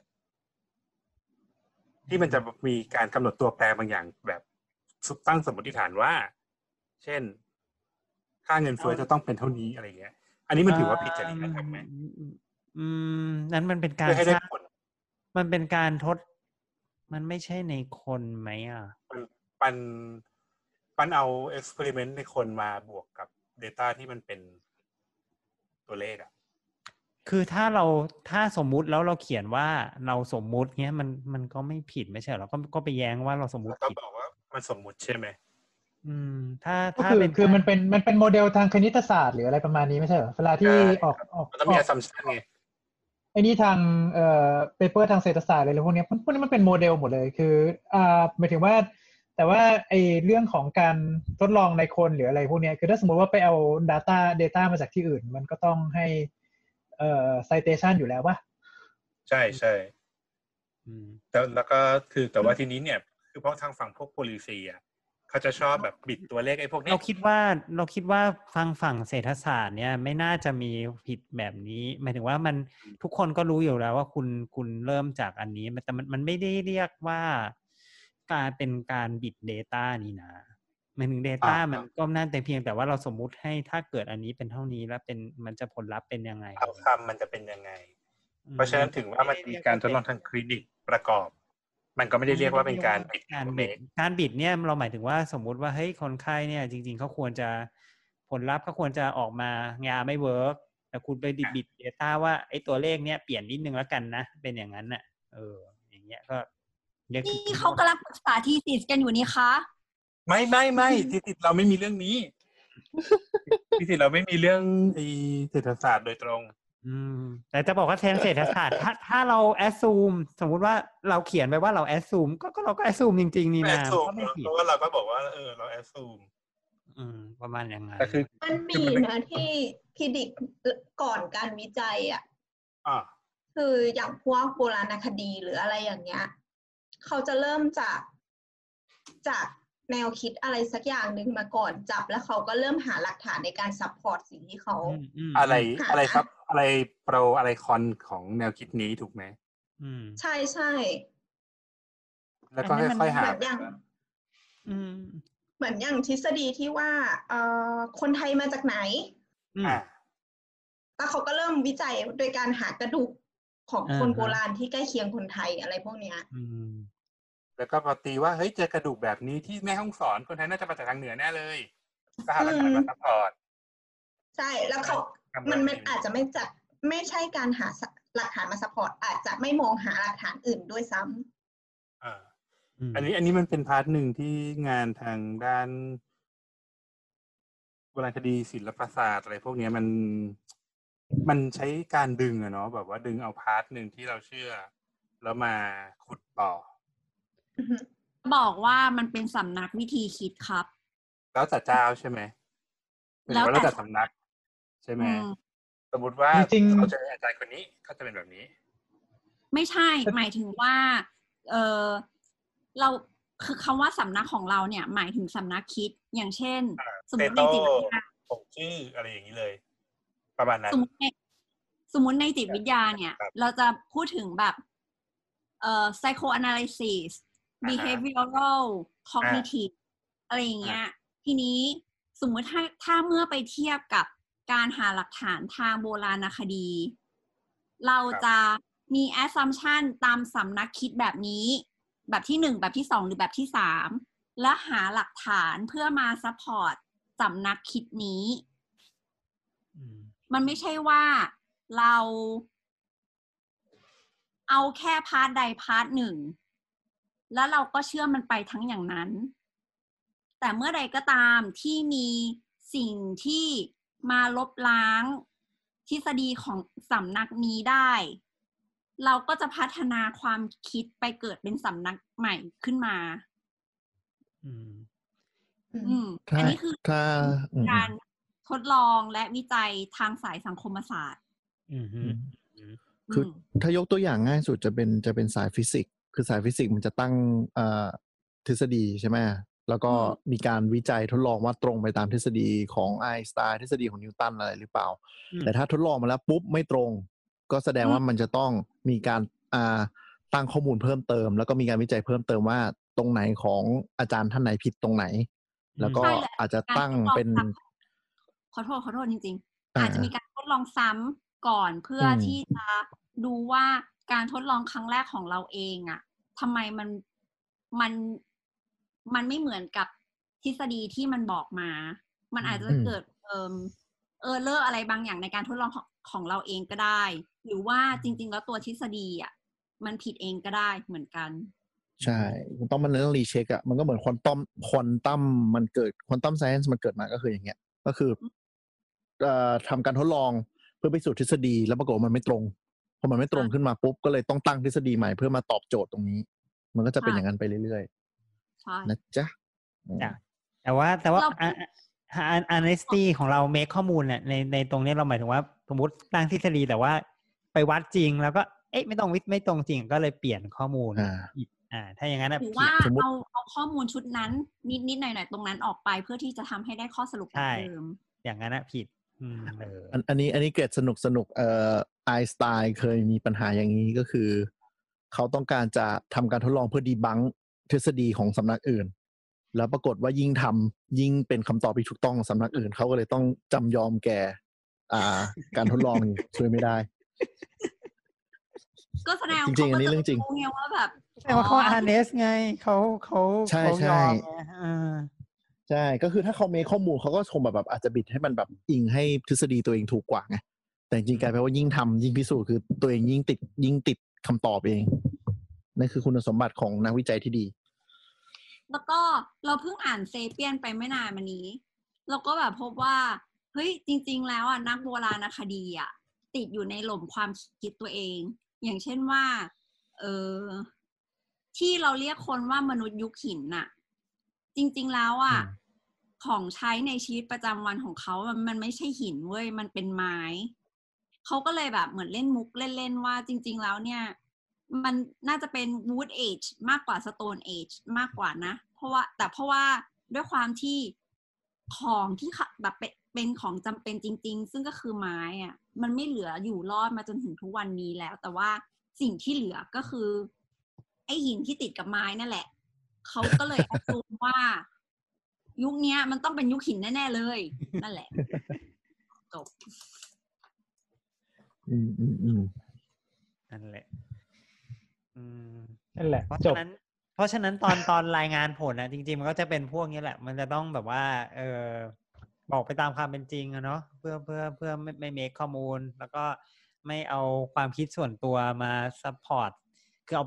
พูดตามตรงอะพูดง่ายๆพูดพูดตรงไปตรงมานั่นแหละ อืมอืมครับแล้วก็ประเด็นสุดท้ายที่อาจจะเจอแถวแถวนี้ด้วย ก็คือประเด็นเรื่องของการตีพิมพ์อ่าโดยให้คนอื่นมาเขียนงานให้ไรู้มันมันคือผิดหรือไม่ผิดหรือยังไงอะ ghost ไม่ใช่ Ghost Rider นะลุงไรโกสไรเตอร์อืม ซึ่งซึ่งซึ่ง ได้ข่าวว่าแถวๆนี้ก็มีคดีความหรือว่าเป็นข่าวเฉาบ่อย ๆ ใช่ไหมหรือเปล่าแถวแถวแถวแถวประเทศนี้ ประเทศนี้นี่ไงล่าแบบสุดอะเหมือนมีดาราเกาหลีอะที่เขาจบจากมหาลัย เสร็จแล้วก็มีคนมาเปิดเผยว่าคนเนี้ยไปจ้างเขียนปะเออ ขโมยทีสิทธิ์หรือจ้างเขียนไม่รู้อะไม่แน่ใจ อืมเขาก็เหมือนแบบมหาทางมหาลัยก็เลยจะถอดปริญญาออก อืมแต่เราเราเราเราไม่แน่ใจเหมือนกันแต่ว่าเหมือนประมาณว่า เจ้าตัวเสียความรู้สึกจนแบบขอขอคืนปริญญาเองไปเลยอะไรอย่างเงี้ยอืมถ้าเกิดเขาขอคืนปริญญา มันดูดีกว่าโดนถอดเออแต่ปลายทางคือเขาไม่ควรได้อืมเอออันนี้อันนี้มันคล้ายๆลาออกดีกว่าโดนไล่ออกเปล่าวะอืมใช่ไหมก็ใช่ไงดีกว่าโดนจับได้หรือเปล่าโดนโดนจับได้อืมอ๋อแต่ว่าที่ที่เด็ดที่สุดแล้วก็จำได้ก็คือว่า เอ่อ ผู้อำนวยการสำนักงานนวัตกรรมแห่งชาติอะค่ะอืมในสมัยหนึ่งไม่ใช่คนปัจจุบันนะ ไม่ใช่คนปัจจุบันนะ คนปัจจุบันเก่งมากอะไรอย่างนี้ ในสมัยหนึ่งเนี่ย คือเขาจบปริญญาเอกจากมหาวิทยาลัยในประเทศไทย ติดอันดับท็อปเนี่ยแหละ แล้วก็มาพบทีหลังว่า อ้าว ไปลอกเข้ามานี่หว่าอืมอะไรอย่างนี้ แล้วก็แบบเรื่องแบบถึงลงถึงศาลอะไรอย่างนี้เลยนะเออแล้วก็ เออ สุดท้ายเขาก็ไม่ยอมรับนะว่าเขาไปลอกมาอืมแต่ก็โดนถอดปริญญาปะไม่ไม่แน่ใจแต่ว่าเหมือนว่าเขาโดนปลดจากการเป็นผู้อำนวยการสำนักงานนวัตกรรมแห่งชาติ อืมอืมก็ก็เนี่ยแหละปัญหาก็คือว่าเอ่อมีคือนอกนอกนอกนอกเหมือนนอกเหนือไปจากไปก๊อปปี้นะก๊อปปี้ภาษาทางภาษาทางวิจัยเรียกว่าเป็น plagiarism เนาะอืมก็คืออม คือไม่คือลอกงานชาวบ้านเขามาอะไรเงี้ยแล้วโดยไม่ให้อืมเครดิตเขาอีกต่างหากนี่คือถือว่าอันนี้ก็แย่เหมือนกัน อีกอันหนึ่งก็คือที่อาจจะนั่นก็คือว่าบางคนน่ะ ไม่ได้เขียนเองไม่รู้อะไรเลย แต่ว่าชื่ออยู่ในตรงนั้นอะไรเงี้ย อืม ซึ่งอาจจะเจอบ่อยในอาจารย์มหาลัยบางคนที่แบบ ไม่ที่อาจจะมหาวิทยาลัยมีความเป็นซีเนียริตี้สูง อ่าทำวิจัยใน ทำวิจัยไปแล้วก็เลยอะใส่ชื่ออาจารย์คนนี้ไปด้วยละกันนะ อะไรเงี้ยอยู่ในคณะเหมือนอะไรเงี้ยเป็นทั้งที่ที่อาจจะไม่ได้ทำอะไรปรึกษาเลยอืมทางทางๆที่อาจจะไม่แม้แต่ไม่รู้เลยว่าอันเนี้ยมันมันคืออะไรหรือว่าเคยผ่านผ่านตามาก่อนอะไรประมาณเนี้ยอ้าวเหรอจริงเหรอไม่ได้ไม่ได้ขนาดนั้นไม่ได้เลยเหรอเป็นที่อืมไม่ได้เป็นที่ปรึกษาหรือว่าเป็นแอดไวอะไรไม่มีเลย แค่แบบประมาณว่าแบบบางคนคือบางคนไม่รู้เรื่องเลยแหละว่ามีอันเนี้ยเกิดขึ้นมา แล้วก็มีแล้วก็แล้วก็นั่นออกมาอืม เราเคยเจอ เราเคยเจอแต่ว่าเหมือนแบบ เออเป็นหัวหน้าของหน่วยงาน หน่วยงานหนึ่ง ก็แนะนำให้คนในหน่วยงานว่าทำเรื่องนี้สิบลาบลาบลาบอันลานี้บมันลายังบอลาอกความเห็นนะ เราว่า อันนี้ยังออกความโนโนเห็นโนฟังให้จบฟังให้เอาจบไม่จบแล้วโอเคเออเออทั้งที่คนในหน่วยงานนั้นก็แทบจะไม่มีความสนใจในเรื่องนั้นเลย แต่ว่าโดยรวมแล้วเนี่ย paper ที่ออกมาเนี่ยเอ่อมันเป็นงานที่ตรงสายกับหัวหน้าที่ออกไอเดียอืมแล้วก็เหมือนแบบ เออ ผมผมว่าในเมื่อเราได้ปรึกษากันแล้วก็ใส่ชื่อผมไปท้ายสุดละกัน แล้วก็แบ่งเปอร์เซ็นต์กันมอย่างนี้ได้ด้วยเหรอวะ มันมีแย่กว่านี้อีก ประเด็นก็คือจริงๆแล้วมันบางทีมีแย่กว่านี้อีกอะไรเงี้ยเราอืมเราเคยเจอแบบนี้แล้วเราก็แบบ นี่คืออะไรเออเออเอออ๋อเพราะว่า อันอันนี้ไม่รู้เกี่ยวป่ะคือ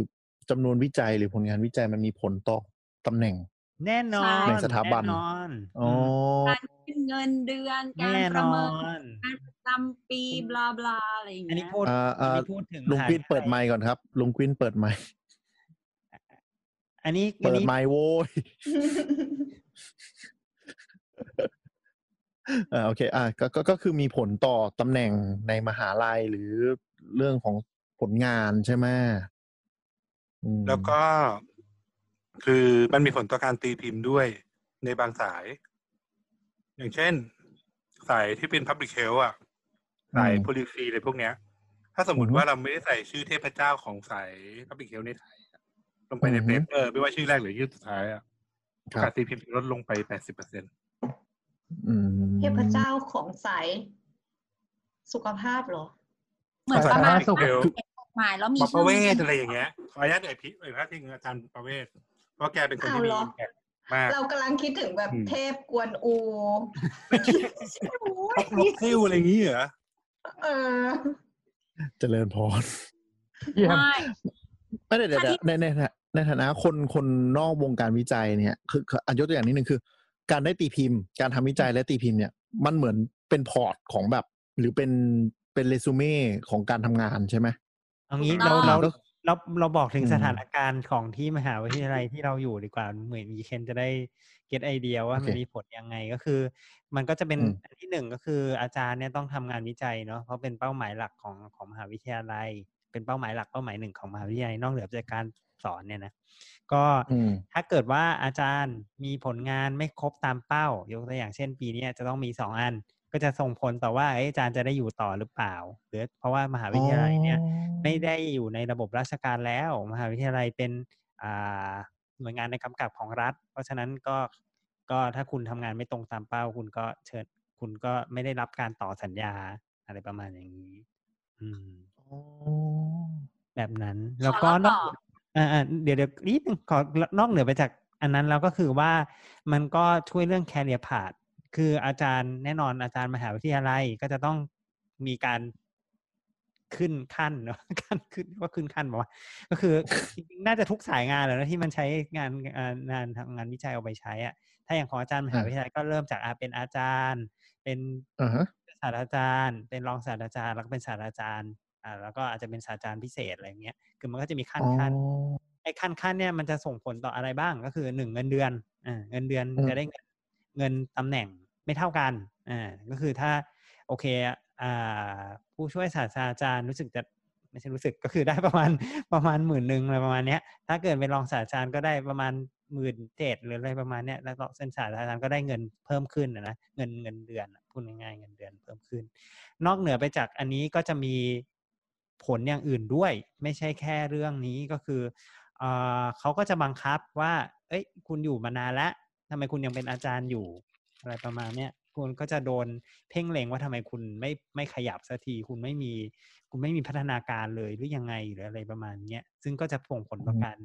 การจ้างงานต่ออยู่ดีอะไรประมาณนั้นนะอืมแล้วก็อีกอันก็หนึไม่งก็ต่างจากมนุษย์เงินเดือนเท่าไหร่เนาะ อะไรนะเออไม่ต่างจากมนุษย์เงินเดือนเท่าไหร่เนาะจริงๆก็ต้องยอมรับว่าอาจารย์ก็คือเป็นมนุษย์เงินเดือนคนหนึ่งอืมก็ต้องมีผลงานอืมแต่ผลงานอืมก็ต้องเป็นผลงานที่ครีเอทีฟนะเพราะว่าจะต้องออกงานวิจัยออกมา ซึ่งงานวิจัยมันมันไม่ใช่เป็นรูทีนงานรูทีนอะไรเงี้ยทีนี้อืมอืมอีกอันหนึ่งก็คือว่าเอ่อการการที่เราจะอ่าได้ประโยชน์อะไรบางอย่าง ก็จะขึ้นอยู่กับตำแหน่งเราด้วยอีกเหมือนกัน ยกตัวอย่างเช่น สมมุติว่าถ้าคุณเป็นศาสตราจารย์ เวลาคุณไปประชุมทางวิชาการ คุณก็จะได้เบี้ยเลี้ยงเยอะกว่าอ่าเวลาคุณไป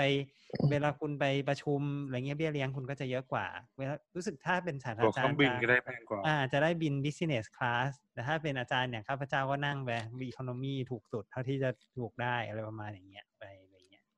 แต่ตอนนี้มันไม่ต้องบินแล้วนะ มันก็เลยไม่รู้สึกเป็น incentive เท่าไหร่ ไม่เกี่ยวก็ข้าพเจ้าก็ไม่ชอบบินอยู่แล้วก็เลยรู้สึกไม่ค่อยเป็น incentive เท่าไหร่เลย ในเรื่องนี้ แต่ว่ามันก็มีมีพวกอย่างเงี้ยแหละที่ว่าแบบอ่าสมมุติคุณเป็นอ่าอยู่ในตำแหน่งสูงขึ้นก็คุณก็มีโอกาสของงบวิจัยได้มากขึ้นอะไรอย่างนี้ด้วยอะไรใช่มีโปใช่รเจกต์ใช่ใหญ่ขึ้นอะไรประมาณเนี้ยมีมีไปคุมนักศึกษาได้มากขึ้นหรืออะไรประมาณเนี้ยก็เพิ่มเพิ่มได้รับค่าตอบแทนที่ปรึกษาทีสิสเยอะขึ้น จริงเหรอก็มันไม่ได้เรทเดียวกันหรอเรทเดียวกันเหรอไม่รู้ ไม่รู้ แต่แต่แต่แต่แต่แต่ไอ้พวกอย่างเงี้ยมีก็คือมันจะได้เงินไม่เท่ากัน ถ้าเกิดว่าคุณมีตำแหน่งเนี้ยอะไรประมาณเนี้ยรับโอเคตำแหน่งเยอะขึ้นคือสมมติว่าพูดง่ายคือเงินเยอะขึ้นนั่นแหละพูดง่ายๆถ้าพูดต่ำไปสอบทีสิทธิ์เด็กอะตอนไปสอบอะคนที่ตำแหน่งเป็นสอกับตำแหน่งเป็นพอสอได้เงินไม่เท่ากันอันเนี้ยใช่ คนที่มาเป็นกรรมการตัดสินนะนะใช่ใช่เพราะเขามีสิทธิ์เบิกเพราะมากกว่าไงอืมคือคือพอฟังอย่างนี้แล้ว กินผลประโยชน์หึงแล้วก็เริ่มเข้าใจแล้วว่าทำไม ถึงมีการฝากชื่อ ทันที เออ คือตอนแรกไม่เข้าใจไงนึกว่าได้แค่เครดิตอ๋อแต่พอฟังอย่างนี้แล้วก็อ๋อก็คล้ายๆ บางวงการที่เอ่อจับคนร้ายได้แล้วก็ต้องให้นายออกสื่ออย่างนั้นนะเนาะ อะไรประมาณเมืองเหมือนเหมือนข่าวที่บอกว่าเมืองไทยไม่มีบ่อนไง เออมันเป็นแต่โกดังที่อินทายอย่างนี้วะ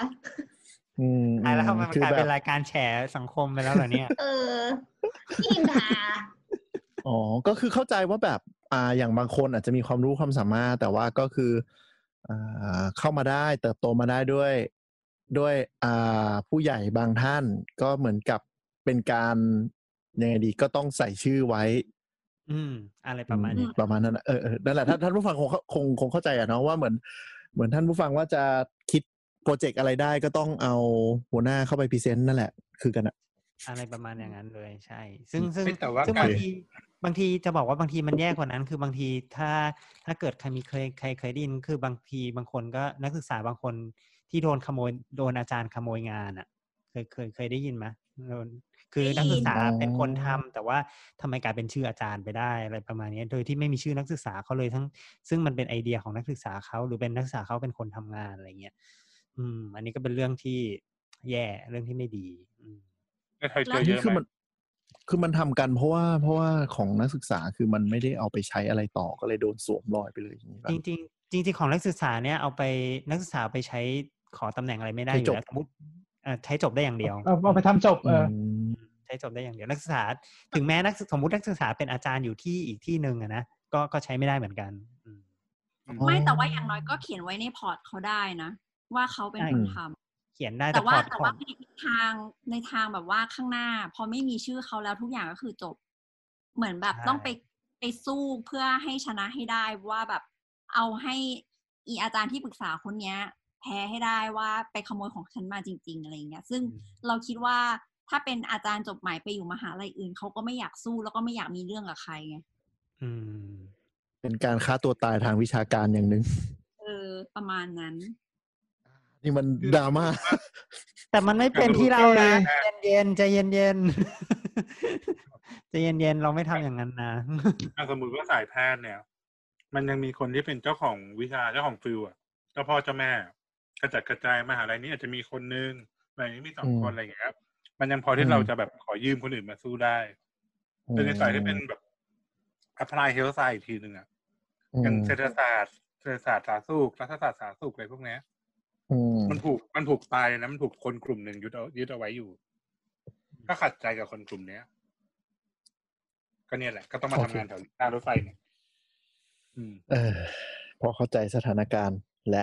จากตอนแรกคือไม่เข้าใจว่าแบบจะมีชื่อเยอะๆกันไปทำไม โอเค ตอนนี้เริ่มเก็ตแล้ว แต่จริงๆเดี๋ยวนี้แล้วมหาลัยแล้วเขาก็แล้วอย่างเออเออโทษโทษเดี๋ยวแล้วขออีกอย่างขอนิดนึงได้ไหมแต้มเอาเขาค่ะคือจะบอกว่าเดี๋ยวนี้มหาลัยเขาก็รู้ไอ้แบบเนี้ยแหละเขาก็เลยแบบว่า โอเค จะได้เฉพาะคนที่เป็นชื่อแรกและคนที่เป็นอีกหนึ่งคนเท่านั้น อีกคนที่เหลือก็ใส่ไปเถอะเรามหาลัยเขาไม่คิดผลงานให้นะอืมอะไรประมาณนี้อ๋ออย่างนี้ก็ใส่กันได้สบายใจขึ้น ก็ใส่ใส่เอาไว้ให้แบบว่าหา หาได้เจอใน Google ไว้ยเป็นเกียรติเป็นสีเป็นเกียรติเป็นสีประมาณอย่างนั้นอืมแต่กี้แต้มจะพูดแล้วครับ อ๋อ แค่แค่จะบอกว่า ชื่อคนที่หนึ่งชื่อคนที่สองชื่อคนที่สามก็ได้เปอร์เซ็นต์ไม่เท่ากันนะคะอืมเออได้เปอร์เซ็นต์ไม่เท่ากัน คนที่อยู่หน้าสุดอะคือคือเหมือนประมาณว่า สมมติถ้าเกิดว่ามีชื่อ เอ่อ ปอนำทวัฒน์เอสออะไรอย่างเงี้ย แสดงอืมว่าคนที่จะอยู่แบบ ชื่อแรกในเปเปอร์อะก็คือเป็นปอนำทวัฒน์เว้ย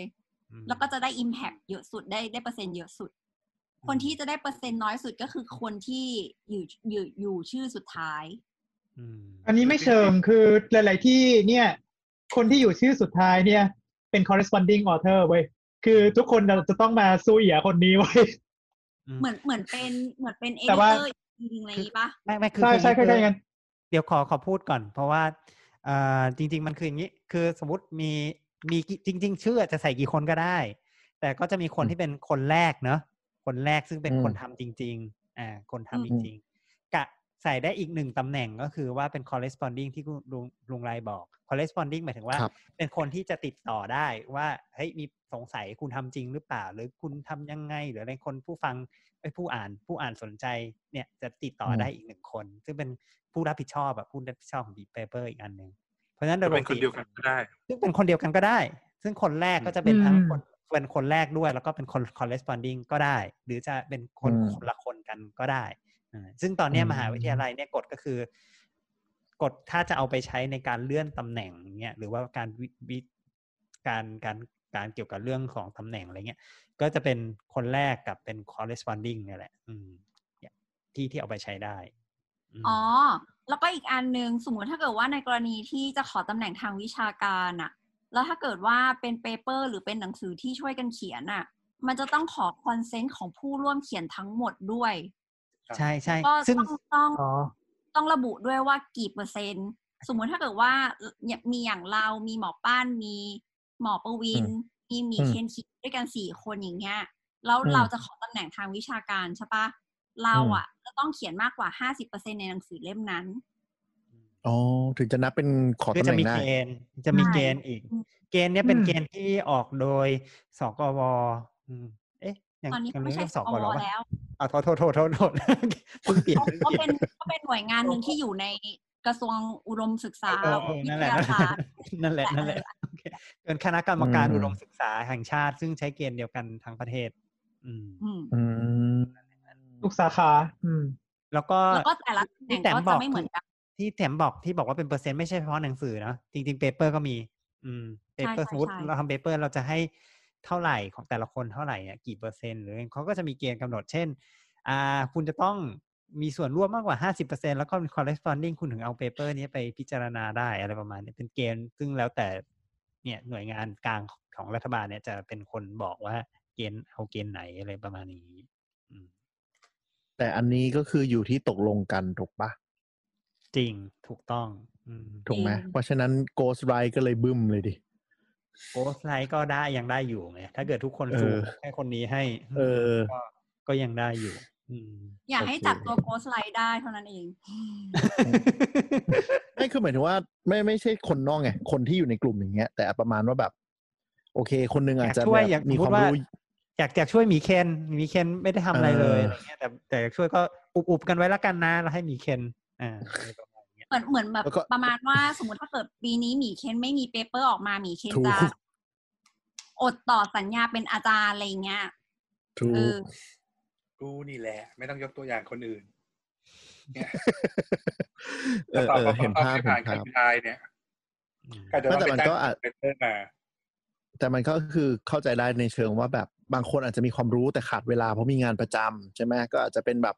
เป็นคนไกด์หลัก แต่ว่าไม่ได้ไปลงมือทำก็อาจจะอยู่ที่ consent คุยกันได้ อะไรประมาณอย่างนั้นอืมอืมประมาณนั้นเลยอันนี้ก็เป็น ghostwriterเจอขึ้นอืม ghostwriter กับคนที่รับจ้างเกลามันมันห่างกันเยอะไหมสำหรับเราสายสังคมศาสตร์เราคิดว่าห่างกันเราเราคก็นรับคิดว่จ้างเราห่ก็คือก็คือแค่แค่ฟิก แบบแกรมก็มาคือเหมือนคนที่ทำงานพิสูจน์อักษร เออแค่นั้นเลย ไม่ไม่ใช่อ่านให้รู้เรื่ไม่องใช่พิสูจน์ก่อัอนกษร คือ คือบางคนเนี่ยภาษาอังกฤษห่วยมากๆ มันก็แบบไม่ไหวไง คือมันเขาเอามาเขียนคือคือสมมติว่าผลการทดลองมันมันออกมายังไงเขาสรุปผลไงคือแบบว่าเขาเขาให้เหมือนแบบว่าเขาเขาอยากให้เขียนเมนูสคริปต์ตรงนี้ให้หน่อยเพียงแต่ว่าเอ่อคนที่คนที่อืม คนที่ควรจะเขียนเมนูสคริปต์เองเนี่ยอาจจะเขียนไม่รู้เรื่องเขาก็แบบว่าเออจ้างมาให้เหมือนเหมือนปรับแปลเหมือนปรับภาษา ปรับภาษาให้โดยที่โดยที่คนเขียนจริง ๆ อาจจะไม่ได้รู้เรื่องไม่ได้ไม่ได้รู้เรื่องฟิลนี้เลยด้วยซ้ำไงพวกนี้เราไม่ไม่ได้นับเป็นแบบ ghost writer นะเออใช่ใช่คือเหมือนคนหมายที่ถึงมีปัญหาว่าด้านการสื่อสารน่ะเออถ้าถ้าอย่างเงี้ยมันก็ไม่ไม่ใช่ เพราะเขาทำจริง ๆ แต่เขาแค่สื่อสารไม่ออกอะไรประมาณอย่างนั้น นั่นแหละ บ้านเราเจอเยอะไหมครับ หมายถึงว่าโดยเฉพาะรับจ้างเกลาไงโอ้เยอะแยะบ้านเราไม่ไม่ได้เป็นบ้านเราไม่ได้ภาษาหลักเราไม่ใช่ภาษาอังกฤษนี่ก็ก็มีคนที่มีใช่ก็ปัญหอย่างเช่นในอย่างเช่นในมหิดลหรือว่าอะไรเงี้ยเขาก็มีคือเขาจ้างเขาจ้างเอ่อจ้างบริษัทมาเลย ใช่เป็นจ้างบริษัทมาหรือว่าจ้างจ้างเอ่อบุคลากรที่แบบว่ามีมีความรู้ความสามารถทางทางด้านของการเขียนในในแนว scientific แต่ว่าคือ คือคนที่คนที่แก้ตรงนี้ให้อะเขาไม่ได้มีความรู้ในในฟิลที่กูทำนะเออ ประมาณนั้นเพื่อนเราแต่ก็รับถ้ามันจ้างคนอืมอืมอืมแต่ถ้ามัน standardize เขียนออกมาให้มันเข้าใจแล้วมันดีขึ้นมันก็ไม่ใช่เรื่องแย่แหละ เพราะว่าการทดลองมันก็คือมีผลออกมาจริง ๆ ใช่ไหม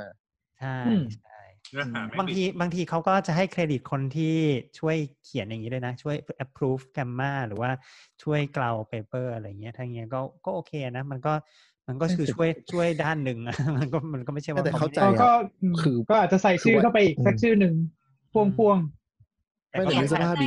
ิใน acknowledgement หรือว่ากิจกรรมประกาศอะไรอย่างเงี้ยเออก็ต้องอ๋อคลายไม่ไฟแต่ว่านึกเขาทำอะไรบ้างอะไรเงี้ยเขาทำเขาไม่ได้เป็นคนเก็บข้อมูลเขาเขาเขาเขียนให้คำสนับสนุนในด้านภาษา ไม่แต่ก็เข้าใจป้าทำงานประจำแล้วมีวิจัยอีกแล้วต้องมานั่งทำรีพอร์ตให้สวยอีกยุ่งตายหาเห็นไหมก็ก็ต้องเข้าใจมานั่งได้จัดพอดแคสต์อีกต่างหากดูสิ ใช่ทำไมอะเข้าใจยังเนี่ยว่าทำไมทำช้าอ่าแล้วแล้วหมอหมอในรายการนี้ทำวิจัยอะไรกันไหมครับ ไม่ EP อย่างเดียวหมอ EI อย่างเดียวลุงไรแค่ก็นี้ต้องเคแค่นี้ยอ่าลุงไรก็ต้องเคย ตอนที่ไม่เรียนคือ คือทำก็ทำตอนก่อนก่อนก่อนจบไง แต่ว่าตอนเนี้ยก็เมื่อกี้ถามบอกตอนนี้ทำอะไรไหมไม่ไม่ไม่ทำไม่ทำแล้วโอเคเหนื่อย อันนี้อันนี้เขาเรียกว่าหมอสายคลินิกใช่ไหม ใช่ใช่ใช่ใช่ใช่อ่าคือถ้าถ้าเป็นถ้าส่วนใหญ่ถ้าเป็นหมอที่เอ่อที่ที่ที่นิยมทำเนาะก็คือหนึ่งก็คือเป็นอาจารย์อาจารย์เนี่ยต้องทำอยู่แล้ว เป็นหน้าที่หนึ่งของอาจารย์ที่จะต้องทำงานวิจัย อันที่สองก็คือหมอที่เขาเป็นอ่าที่เขาจะต้องอยากจะเลื่อนขั้นอะ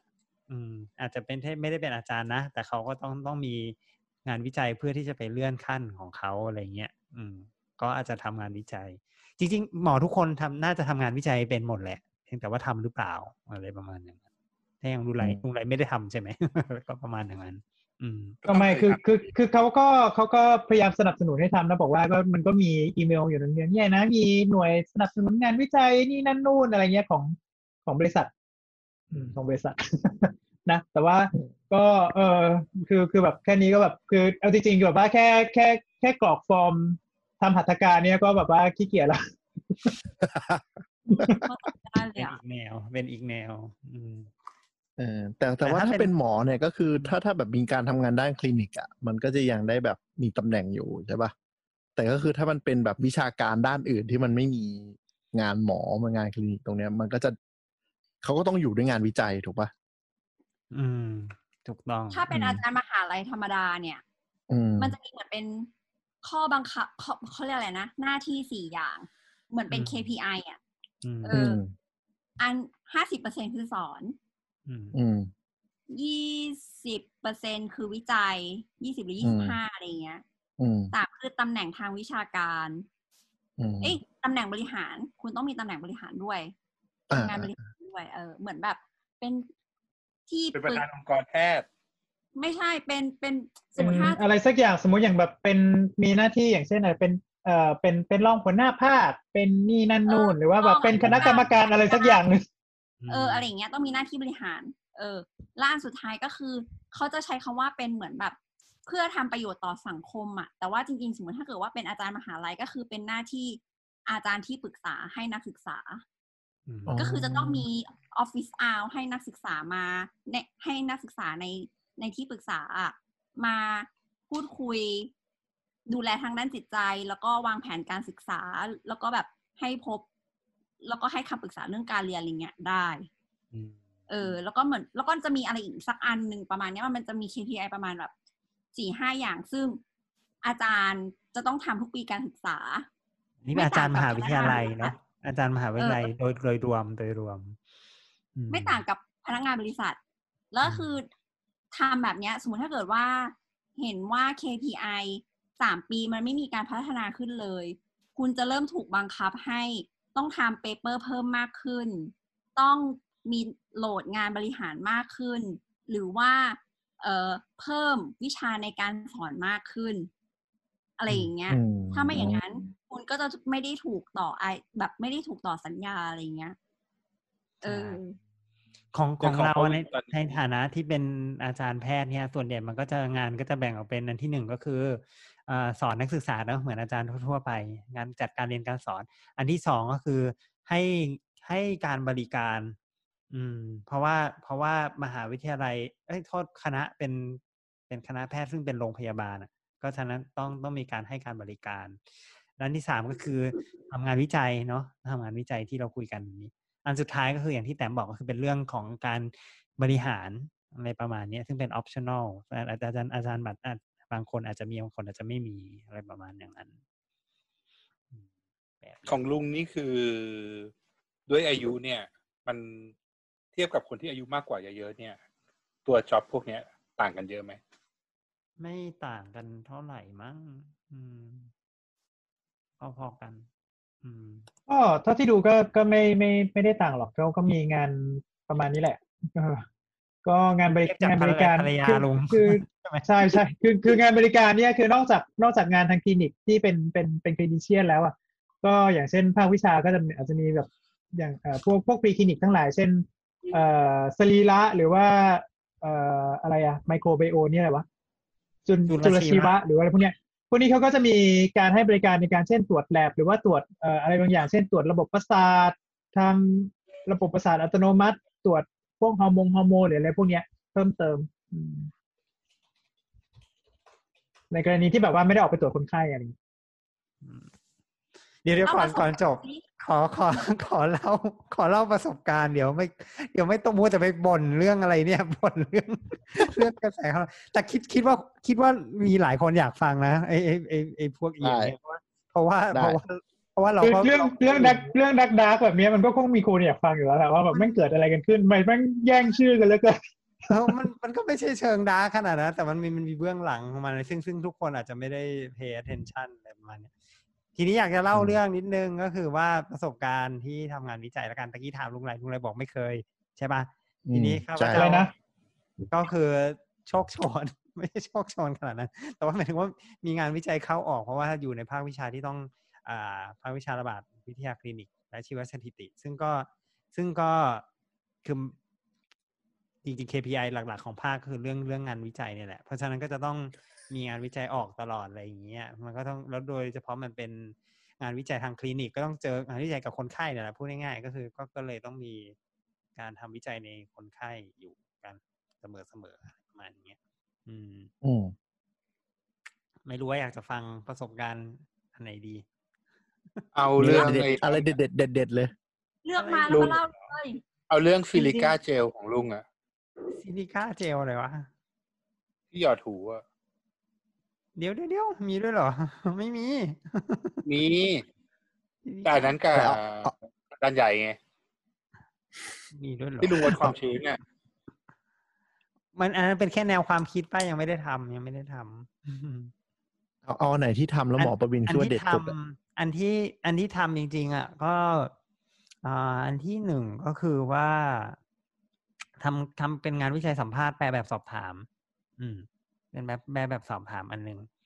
ซึ่งก็ไม่ได้จริงๆไม่ได้ยากอะไรแบบสอบถามก็คือ มันเป็นแบบสอบถามที่เป็นมาตรฐานของโลกนี้อยู่แล้ว ไว้สัมภาษณ์คนไข้ว่าคนไข้เป็นอาการมากอาการน้อยอะไรประมาณเนี้ยอืมแต่มันแบบสอบถามเนี่ยมันเป็นแบบสามที่คนไข้ต้องทำเองอะไรเงี้ยว่าคุณมีอาการเป็นยังไงอะไรเงี้ยแล้วมันเป็นภาษาอังกฤษ ทีนี้มันก็คงเอาไปใช้กับคนไทยไม่ได้ใช่ไหมเอาไปใช้กับคนไข้อ่านไม่รู้อืมเรื่องอะไรเงี้ย ก็ต้องอืมแปลอืมทีนี้แปลเนี่ยจะจะจะ ทำยังไงให้ความหมายมันเหมือนเดิมอะโดยที่มันวัดได้เท่าเท่าเดิม โดยที่ไม่ไม่มีการเปลี่ยนแปลงของความหมายไป ก็ก็เลยเป็นที่มาของงานวิจัยอันที่หนึ่งเนี่ยที่ที่มีการแปลแบบสอบถาม แล้วก็ไปทดสอบในคนไข้จริงว่ามันใช้ได้ อืม คือกลายเป็นวิจัยออนวิจัยอีกทีหนึ่งเนี่ยมันเป็นอย่างนี้แหละจริงๆ หลักการของงานวิจัยมันก็คือมันจะจริง ๆ ไม่ได้ตั้งใจจะทำอันนี้เป็นอันแรก จริงๆจริงๆงานวิจัยที่ตั้งใจจะทำอันอันหนึ่งเนี่ย ก็คือเป็นงานวิจัยเกี่ยวกับเรื่องการผ่าตัดไซนัสแบบหนึ่ง อืม ซึ่งอืมซึ่งซึ่งจะดูว่าผ่าแล้วมันคนไข้ดีขึ้นหรือเปล่าวะอะไรประมาณอย่างเงี้ย อืม แล้วทีเนี้ยแล้วมันจะวัดยังไงอะว่าว่าว่าคนไข้อาการดีขึ้นจะให้คนไข้ตอบยังไงว่า ว่าอาการดีขึ้นหรือเปล่า ซึ่งก็ยังไม่มีแต่ว่าในภาษาอังกฤษอะมันมีแล้วไง ว่าให้ให้วัดด้วยแบบสอบถามอันนี้สิจะได้วัดได้ว่าคนไข้เป็นมากหรือเป็นน้อย มันก็เลย มันก็เลยย้อนกลับไปก็ต้องไปทำงานวิจัยที่เป็นเรื่องแบบสอบถามก่อน ว่า เออ ไอแบบถามเนี้ยมันใช้ได้จริง ๆ นะ ว่ามันวัดอาการปริมาณอาการของคนไข้ได้จริง ๆ อะไรอย่างเงี้ยอืมก็คือไปหา ไปหาค่ารีไลน์ค่า valid ของตัวชุดคำถามนี้ก่อนถูลองถ้าใช้ทางทางทางสังคมศาสตร์ก็คงจะจะเข้าใจเรื่องเนี้ยเรื่อง validity อ่า reliability ของ questionnaire อะไรประมาณเนี้ยอืมถ้าถ้าใครดูจากในสายสังคมใช่ไหมของมีเคนก็ต้องรู้หรือเปล่าวะหมายความว่าสายสาย finance ก็ก็มีใช้ปะเวลาทำ marketing research อะไรอย่างงี้ไม่มีหรอ มีปะไม่มีผมเรียนผมเรียนฟแนนซ์แบบไฟแนนซ์ตรงๆอะไม่ได้เรียนพวก research เลยไป finance finance จริงๆ มันมีวิชาวิชาเสริม research ให้เรียนแหละแต่ขี้เกียจเรียนอ้าวแต่จริงๆตรงไฟแนนซ์วิชา research ที่สำคัญมากนะอืมตัวที่ขี้สำคัญเกียจเลยอะอืมกูยังเรียนไม่สำคัญหรอกเพราะไม่ได้เดินสายวิชาการ โอเคโอเค อันนั้นแหละอันนั้นก็มของเราตอนเรียนคือมีตอนวิชาเรา ฮะเราเราตอนเราทำทีสีอะ เราก็ทำรีเสิร์ชเพื่อมาสนับสนุนโครงการทีสีแล้วนะอ๋ออืมอืมเออเป็นเพโปรราะเจกเราต์ไม่มีเหตุผลที่จะสร้างไง ก็คือมันก็คือมีอาจจะเป็นแบบว่า prelim study หรือว่า literature review ที่เข้มๆมาของเพื่อที่เราจะอะคือ คือสมมติถ้าเกิดว่าจะออกจะออก เออแบบสอบถามทางจิตวิทยา อะไรอย่างหนึ่งขึ้นมา คุณจะต้องแบบ ทะทำไอ้แบบทดสอบชุดเนี้ย ให้ผ่านเกณฑ์ค่าค่า reliability ค่า validity อืมและต้องได้รับรองจากจากแบบผู้เชี่ยวชาญ โดยมีคณะกรรมการบลาบลาบลาอีกอะไรอย่างเงี้ย เออ ซึ่งอันเนี้ยมันต้องเรียนเป็นแบบหนึ่งวิชาหนึ่งเทอมไปเลยอะอืมเนาะแยกมาจากจริงเลยวิชาสถิติอะอีกอันหนึง เออเอ้ย ซึ่งซึ่งก็สนุกดีนะ จริง ๆ อันนี้มันเป็นงานวิจัยที่จริง ๆ ก็ไม่ได้ยากอะไรหรอกก็ก็หมายถึงว่าเป็นการแปลแล้วก็ไปลองใช้จริง ๆอะมันก็ไม่ได้ไม่ได้ไม่ได้ไม่ได้อาจจะไม่ได้ดูตื่นเต้นแต่จริงๆเราว่าสำหรับสำหรับมือใหม่เนาะมันก็มันก็ดูเป็นงานวิจัยที่มันมองเห็นว่ามันน่าจะทำได้และทำได้สำเร็จอะไรประมาณเนี้ยซึ่งซึ่งมันซึ่งมันก็น่าเราแล้วผลลัพธ์มันก็ได้ด้วยไงหมายถึงว่าได้ได้ได้แบบสอบถามว่าเฮ้ยไปใช้ใช้ได้ต่อแล้ว อันเนี้ยเอาไปใช้ต่อได้อะไรประมาณเนี้ยอืม ก็แต่ว่ามันจะซวยสมมติถ้าเกิดว่าค่า valid ไม่ผ่านนะดิเออก็ก็บอกว่าใช้ไม่ได้ ก็ต้องกลับไปทำค่ะกลับทำไปใหม่ทำแปลตัวใหม่สอบเออแก้ไปเรื่อยก็ถือเป็นวิจัยอีกเล่มหนึ่งใช่ไหมๆเข้าเอ้ยคนเรามันก็อันต้องนี้ยอมรับว่ามันทำมันก็ต้องมีบางอย่างที่มันแบบว่าไม่สำเร็จบ้างแหละอะไรประมาณอย่างเงี้ยอืมอืมแล้วก็อันนี้อันแล้วก็อันที่ทำจริง ๆ ก็คือเป็นที่บอกไปก็คือ การศึกษาที่เป็นดูว่า อืมการผ่าตัดเนี้ยผ่าตัดในลักษณะนี้แล้วมันเวิร์กหรือเปล่าอะไรประมาณนี้ในผ่าตัดไอ้นัดก็คือจริง ๆ หัวข้อตอนนั้นก็คือว่าจะมีการใช้ยาตัวหนึ่งอ่าว่ายาตัวเนี้ยเวลาหลังจากผ่าไซนัสแล้วจะทำให้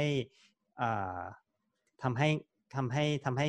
ทำให้คล้ายๆ ไม่เป็นแผลเป็นอย่างนั้นนะในหลังจากการผ่าตัดไซนัสอืมก็คือทำเป็น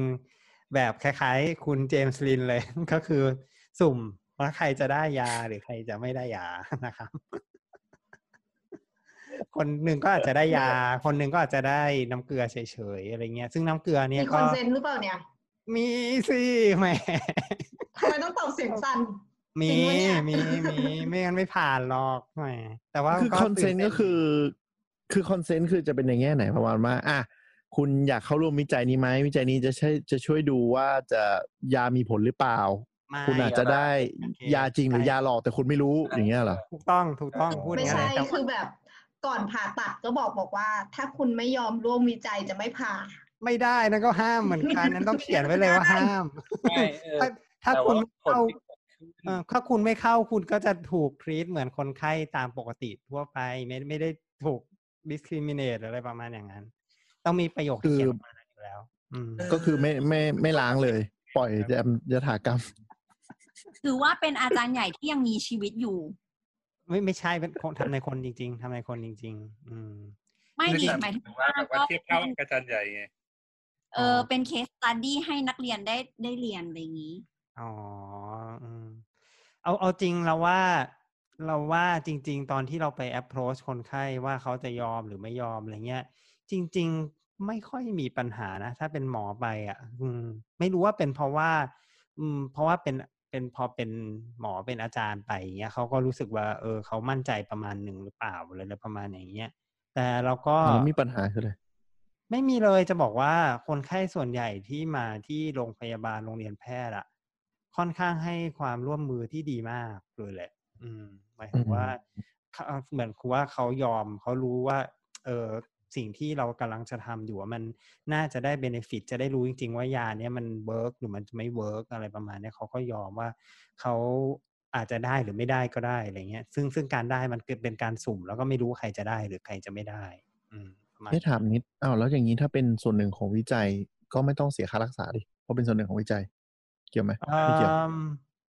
มแล้วแต่มันก็โครงจะการมีมันก็จะมีบางส่วนที่หมายถึงว่าตัวยาใช่ไหมไม่ต้องไม่ต้องตัวยาไม่ต้องเสีย เราต้องเป็นคนหาจัดหามาให้เขาเองอะไรเงี้ยอ๋อโอเคอีของคุณแต้มว่าไงครับ ของเราอะ พ่อกับแม่เราอะ ที่ยอมเป็น subject อะเพราะว่าเวลาเห็นแบบเห็นนักศึกษาแพทย์ทำหน้าตาน่าสงสารน่ะ ก็แบบ เออช่วยลูกๆเขาหน่อย อะไรอย่างนี้เว้ย ส่วนเราก็ คือด้วยความที่เราเรียนเรียนแบบเหมือนแบบเคยเรียนทดลองหรืออะไรมาใช่ปะเราก็ไปทดลองคนอื่น เราก็เลยอยากรู้ความรู้สึกของการเป็นผู้ถูกทดลองบ้าง เราก็เลยชอบเป็นผู้ทดลองเว้ยแล้วก็อืมเผลอๆบางทีก็ได้ตังค์ด้วย แล้วก็บางอย่างเนี่ย อย่างตอนที่เราไปไปวอร์ดไปวอร์ดเอสูตินารีเวชอะไรเงี้ยเขาก็ขอให้เราเป็น subject อะไรอย่างงี้ใช่ไหมแล้วเขาก็ทำอัลตราซาวอะไรอย่างเงี้ย หมอก็บอกเลยว่า เออ ค่าอัลตราซาวครั้งนี้ก็คือไม่คิดนะ เพราะว่าถือว่าเราอะเป็น subject ให้นักศึกษาแพทย์แล้ว อื อื ม มส่วนส่วนใหญ่ก็จะเป็นอย่างนั้นนะแต่ว่าต้องบอกไว้ก่อนเลยว่า ห้ามเอาอันนั้นมาเป็นอินเซนティブให้ให้คนไข้อยากจะมาเข้าร่วมงานวิจัย เข้าใจไหม อืม หมายถึงว่า อืมอืม ไม่อันนั้นอ่ะมันเป็น ผลที่คาดผลตอบแทนที่เราต้องชดเชยให้เขา ไม่ใช่ไม่ใช่อินเซนティブในการโฆษณาอะไรประมาณอย่างนั้นอะเออ ใช่ใช่ใช่ ส่วนใหญ่จะเป็นแบบให้เราตกลงตอบตกลงก่อน แล้วก็เขาก็จะบอกเพิ่มเติมว่า เออเนี่ย หลังจากการทดลองเราจะมีเป็นค่าเดินทางให้เท่าไหร่เท่าไหร่บาทอะไรประมาณเนี้ย อืม อืมประมาณอย่างนั้นแหละ อืม อันนั้นก็คือเป็นเป็นสิ่งที่เคยเจอ ซึ่งซึ่งเราโอเคเลยนะ คือส่วนใหญ่คนคนไทยเนี่ย เอ่อค่อนข้างจะค่อนข้างจะให้ความร่วมมือดีมากเลย อืม แต่ไม่รู้ว่าเป็นเพราะว่าเป็นเป็นหมอหรือเปล่าก็เลย ก็เลยให้ความร่วมมือที่ดี ก็อาจจะเจอแบบพ่อแม่เราเยอะก็ได้มั้งสงสารลูกลูเป็กนไปได้อืมหมอลูกหมอว่าจะสงสารอาจารย์ประวินเห็นหน้าใช่ใช่ดูน่าสงสาร ก็จริงหรือเปล่าทำไมถึงว่าหมายถึงว่าถ้าเราคุยดีๆอะเราก็เราก็ คือเรามาด้วยเจตนาดีเขาก็คงรับรู้ถึงจิตปัญญาดีมั้งหมายถึงว่าเราก็อธิบายให้หมดเลยว่าจะเกิดอะไรขึ้นจะช่วยดูแลนะ ว่าถ้าเกิดว่าเออคุณคุณจะเกิดอะไรขึ้นบ้างในในในงานวิจัยหรืออะไรประมาณอย่างเงี้ย ก็เราว่าเขาก็คงคงคงคงรู้มั้งว่าเราไม่ได้แบบว่ามาลองอะไรเขาเล่นๆอะไรประมาณนี้อืมเราดูแลเรื่องข้างหลังเขาดีขนาดนั้นเลยเหรอก็ดูแลดีนะ ให้เบอร์โทรศัพท์ด้วยแล้วก็มีคนโทรมาโทรมาว่าเป็นอย่างนี้ทำไงจนบัดนี้ยังมีคนโทรมาอยู่เลย จากจากงานวิจัยอันนั้นแต่ก็ไม่ได้อะไรนะโอเคสมมติว่ามีคนที่เอ่อ exclude ไปเพราะว่าเดทอะไรอย่างเงี้ยของลุงเคยเจอไหมอ๋อ มีมีมีของเรามีคนที่เสียชีวิตแต่ว่าคือเอ่อคนคนที่เขาเสียชีวิตเขา เขาไม่ได้เกี่ยวไม่ได้เกี่ยวอะไรกับงานวิจัยหรอกเขามอเตอร์ไซค์ล้มอะชนรถชนซึ่งซึ่งไม่น่าจะซึ่งไม่น่าจะเกี่ยวใช่ไหมอะแต่ว่าแต่ว่าคณะกรรมการก็พิจารณาแล้วว่าทำไม่เสียงไม่ไม่น่าจะมั่นใจไม่ก็เดี๋ยวคนอาจจะไปคิดว่า เอ๊ะ เพราะว่าใช้ยาเราแล้วยาเราไปทำอะไรให้เกิดกับสมองเขาหรืออะไรประมาณเนี้ยแต่พิจารณาตอนกัแรนกแล้วไม่ก็คิคืดอหรอกไม่น่าพอจะหมอประวินทำเสียงไม่มั่นใจเราเริ่มคิด ไม่เกี่ยวไม่เกี่ยวก็คือเขาเขาอุบัติเหตุคนละเรื่องกันครับไม่ไม่ได้เกี่ยวอะไรกับเรื่องการรักษาเราโอ้แต่อย่างนี้ก็ถือว่าก็เดี๋ยวอะไรสมมติถ้ามันเป็นงานวิจัยระยะยาวก็เซ็งเหมือนกันนะถ้าเจออย่างนั้นใช่ใช่อืมหรือว่าเสีย subject ไปเออเข้าข้อมูลไปอะไรอย่างเงี้ยอืมโอเคโอเคก็ประมาณนั้นจบครับเท่านี้ และนี่ก็คือรายการคุณหมอขานะครับ ก็คือก่อนหน้านี้มีคนทักมาว่า เออพวกเราอาจจะคุยศัพท์แบบค่อนข้างแบบเป็นภาษาอังกฤษเยอะหน่อย อันนี้เราพวกเราทั้งทีมรับรู้แล้วนะคะ แล้วก็พยายามจะปรับกันอยู่ ก็พยายามจะจะพูดแบบภาษาไทยให้รู้เรื่องมากขึ้น แล้วก็จะลดการใช้ คือเราเข้าใจแหละว่าศัพท์ศัพท์บางอย่างเนี่ยมันเป็นศัพท์ที่ถ้าพูดภาษาอังกฤษจะเข้าใจง่ายกว่า แต่ว่าสำหรับบางคนที่ เออไม่เข้าใจเนี่ยเราไอ้ไอ้ประเด็นเหล่านี้พวกเรารับพวกเราและทีมงานทั้งหมดเนี่ยรับรู้แล้วก็พยายามจะเขาเรียกอะไรนะชั่งน้ำหนักแล้วก็ balance balance ก็พยายามจะชั่งน้ำหนักแล้วก็เอ่อพยายามจะปรับให้มันพัฒนาอืมประเด็นนี้อืมต่อไปนะคะอืมแล้วก็ขอขอบคุณเอ่อคุณผู้ฟังทุกคนที่ในปีที่ผ่านมาได้เอ่อ do- บริจาคให้กับเอ่อมูลนิธิทางการแพทย์ต่างๆ หรือว่าการทำเป็น มอบเงินให้นักเรียนพยาบาล เป็นทุนการศึกษา เออนั่นแหละค่ะ ก็เราขอขอบคุณมาก ๆ ปีนี้ก็หวังว่าเออคุณผู้ฟังก็จะเออบริจาคต่อไปเรื่อยๆแล้วกัน เราก็จะได้มีกำลังใจในการทำพอดแคสต์ต่อไปเรื่อยๆค่ะ ครับ แล้วก็ฝากติดตามเรานะครับ ได้ทาง Twitter doc underscore please นะครับ แล้วก็พูดคุยกับเราได้ทาง hashtag คุณหมอขาครับ หรือว่าถ้าใน Facebook ก็เข้าไปที่เพจสามโคกเรดิโอนะครับ ก็ขอบคุณอีกครั้งนะครับ เหมือนที่คุณแต้มบอกสำหรับตอนนี้เราเปลี่ยนชื่อเพจแล้วค่ะ เป็นอ้าวเหรอสามโคกเรดิโอใช่ใช่ใช่เป็นสามโคกเรดิโอพอดแคสต์ค่ะอ๋อเพิ่มคำว่า podcast ลงไปเนาะสามโคกเรดิโอค่ะพอดแคสต์นะครับอ่าทางบนบน Facebook นะครับโอเคใช่ใช่ก็ขอบคุณผู้ฟังสัปดาห์หทุน้าทุกท่านนะครับที่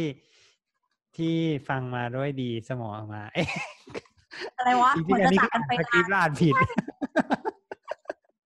สัปดาห์หน้าพบกันใหม่อีกครั้งค่ะ สวัสดีค่ะ เย้ สวัสดีครับเที่ยงคืนแล้วสามชั่วโมงพลาดแล้ว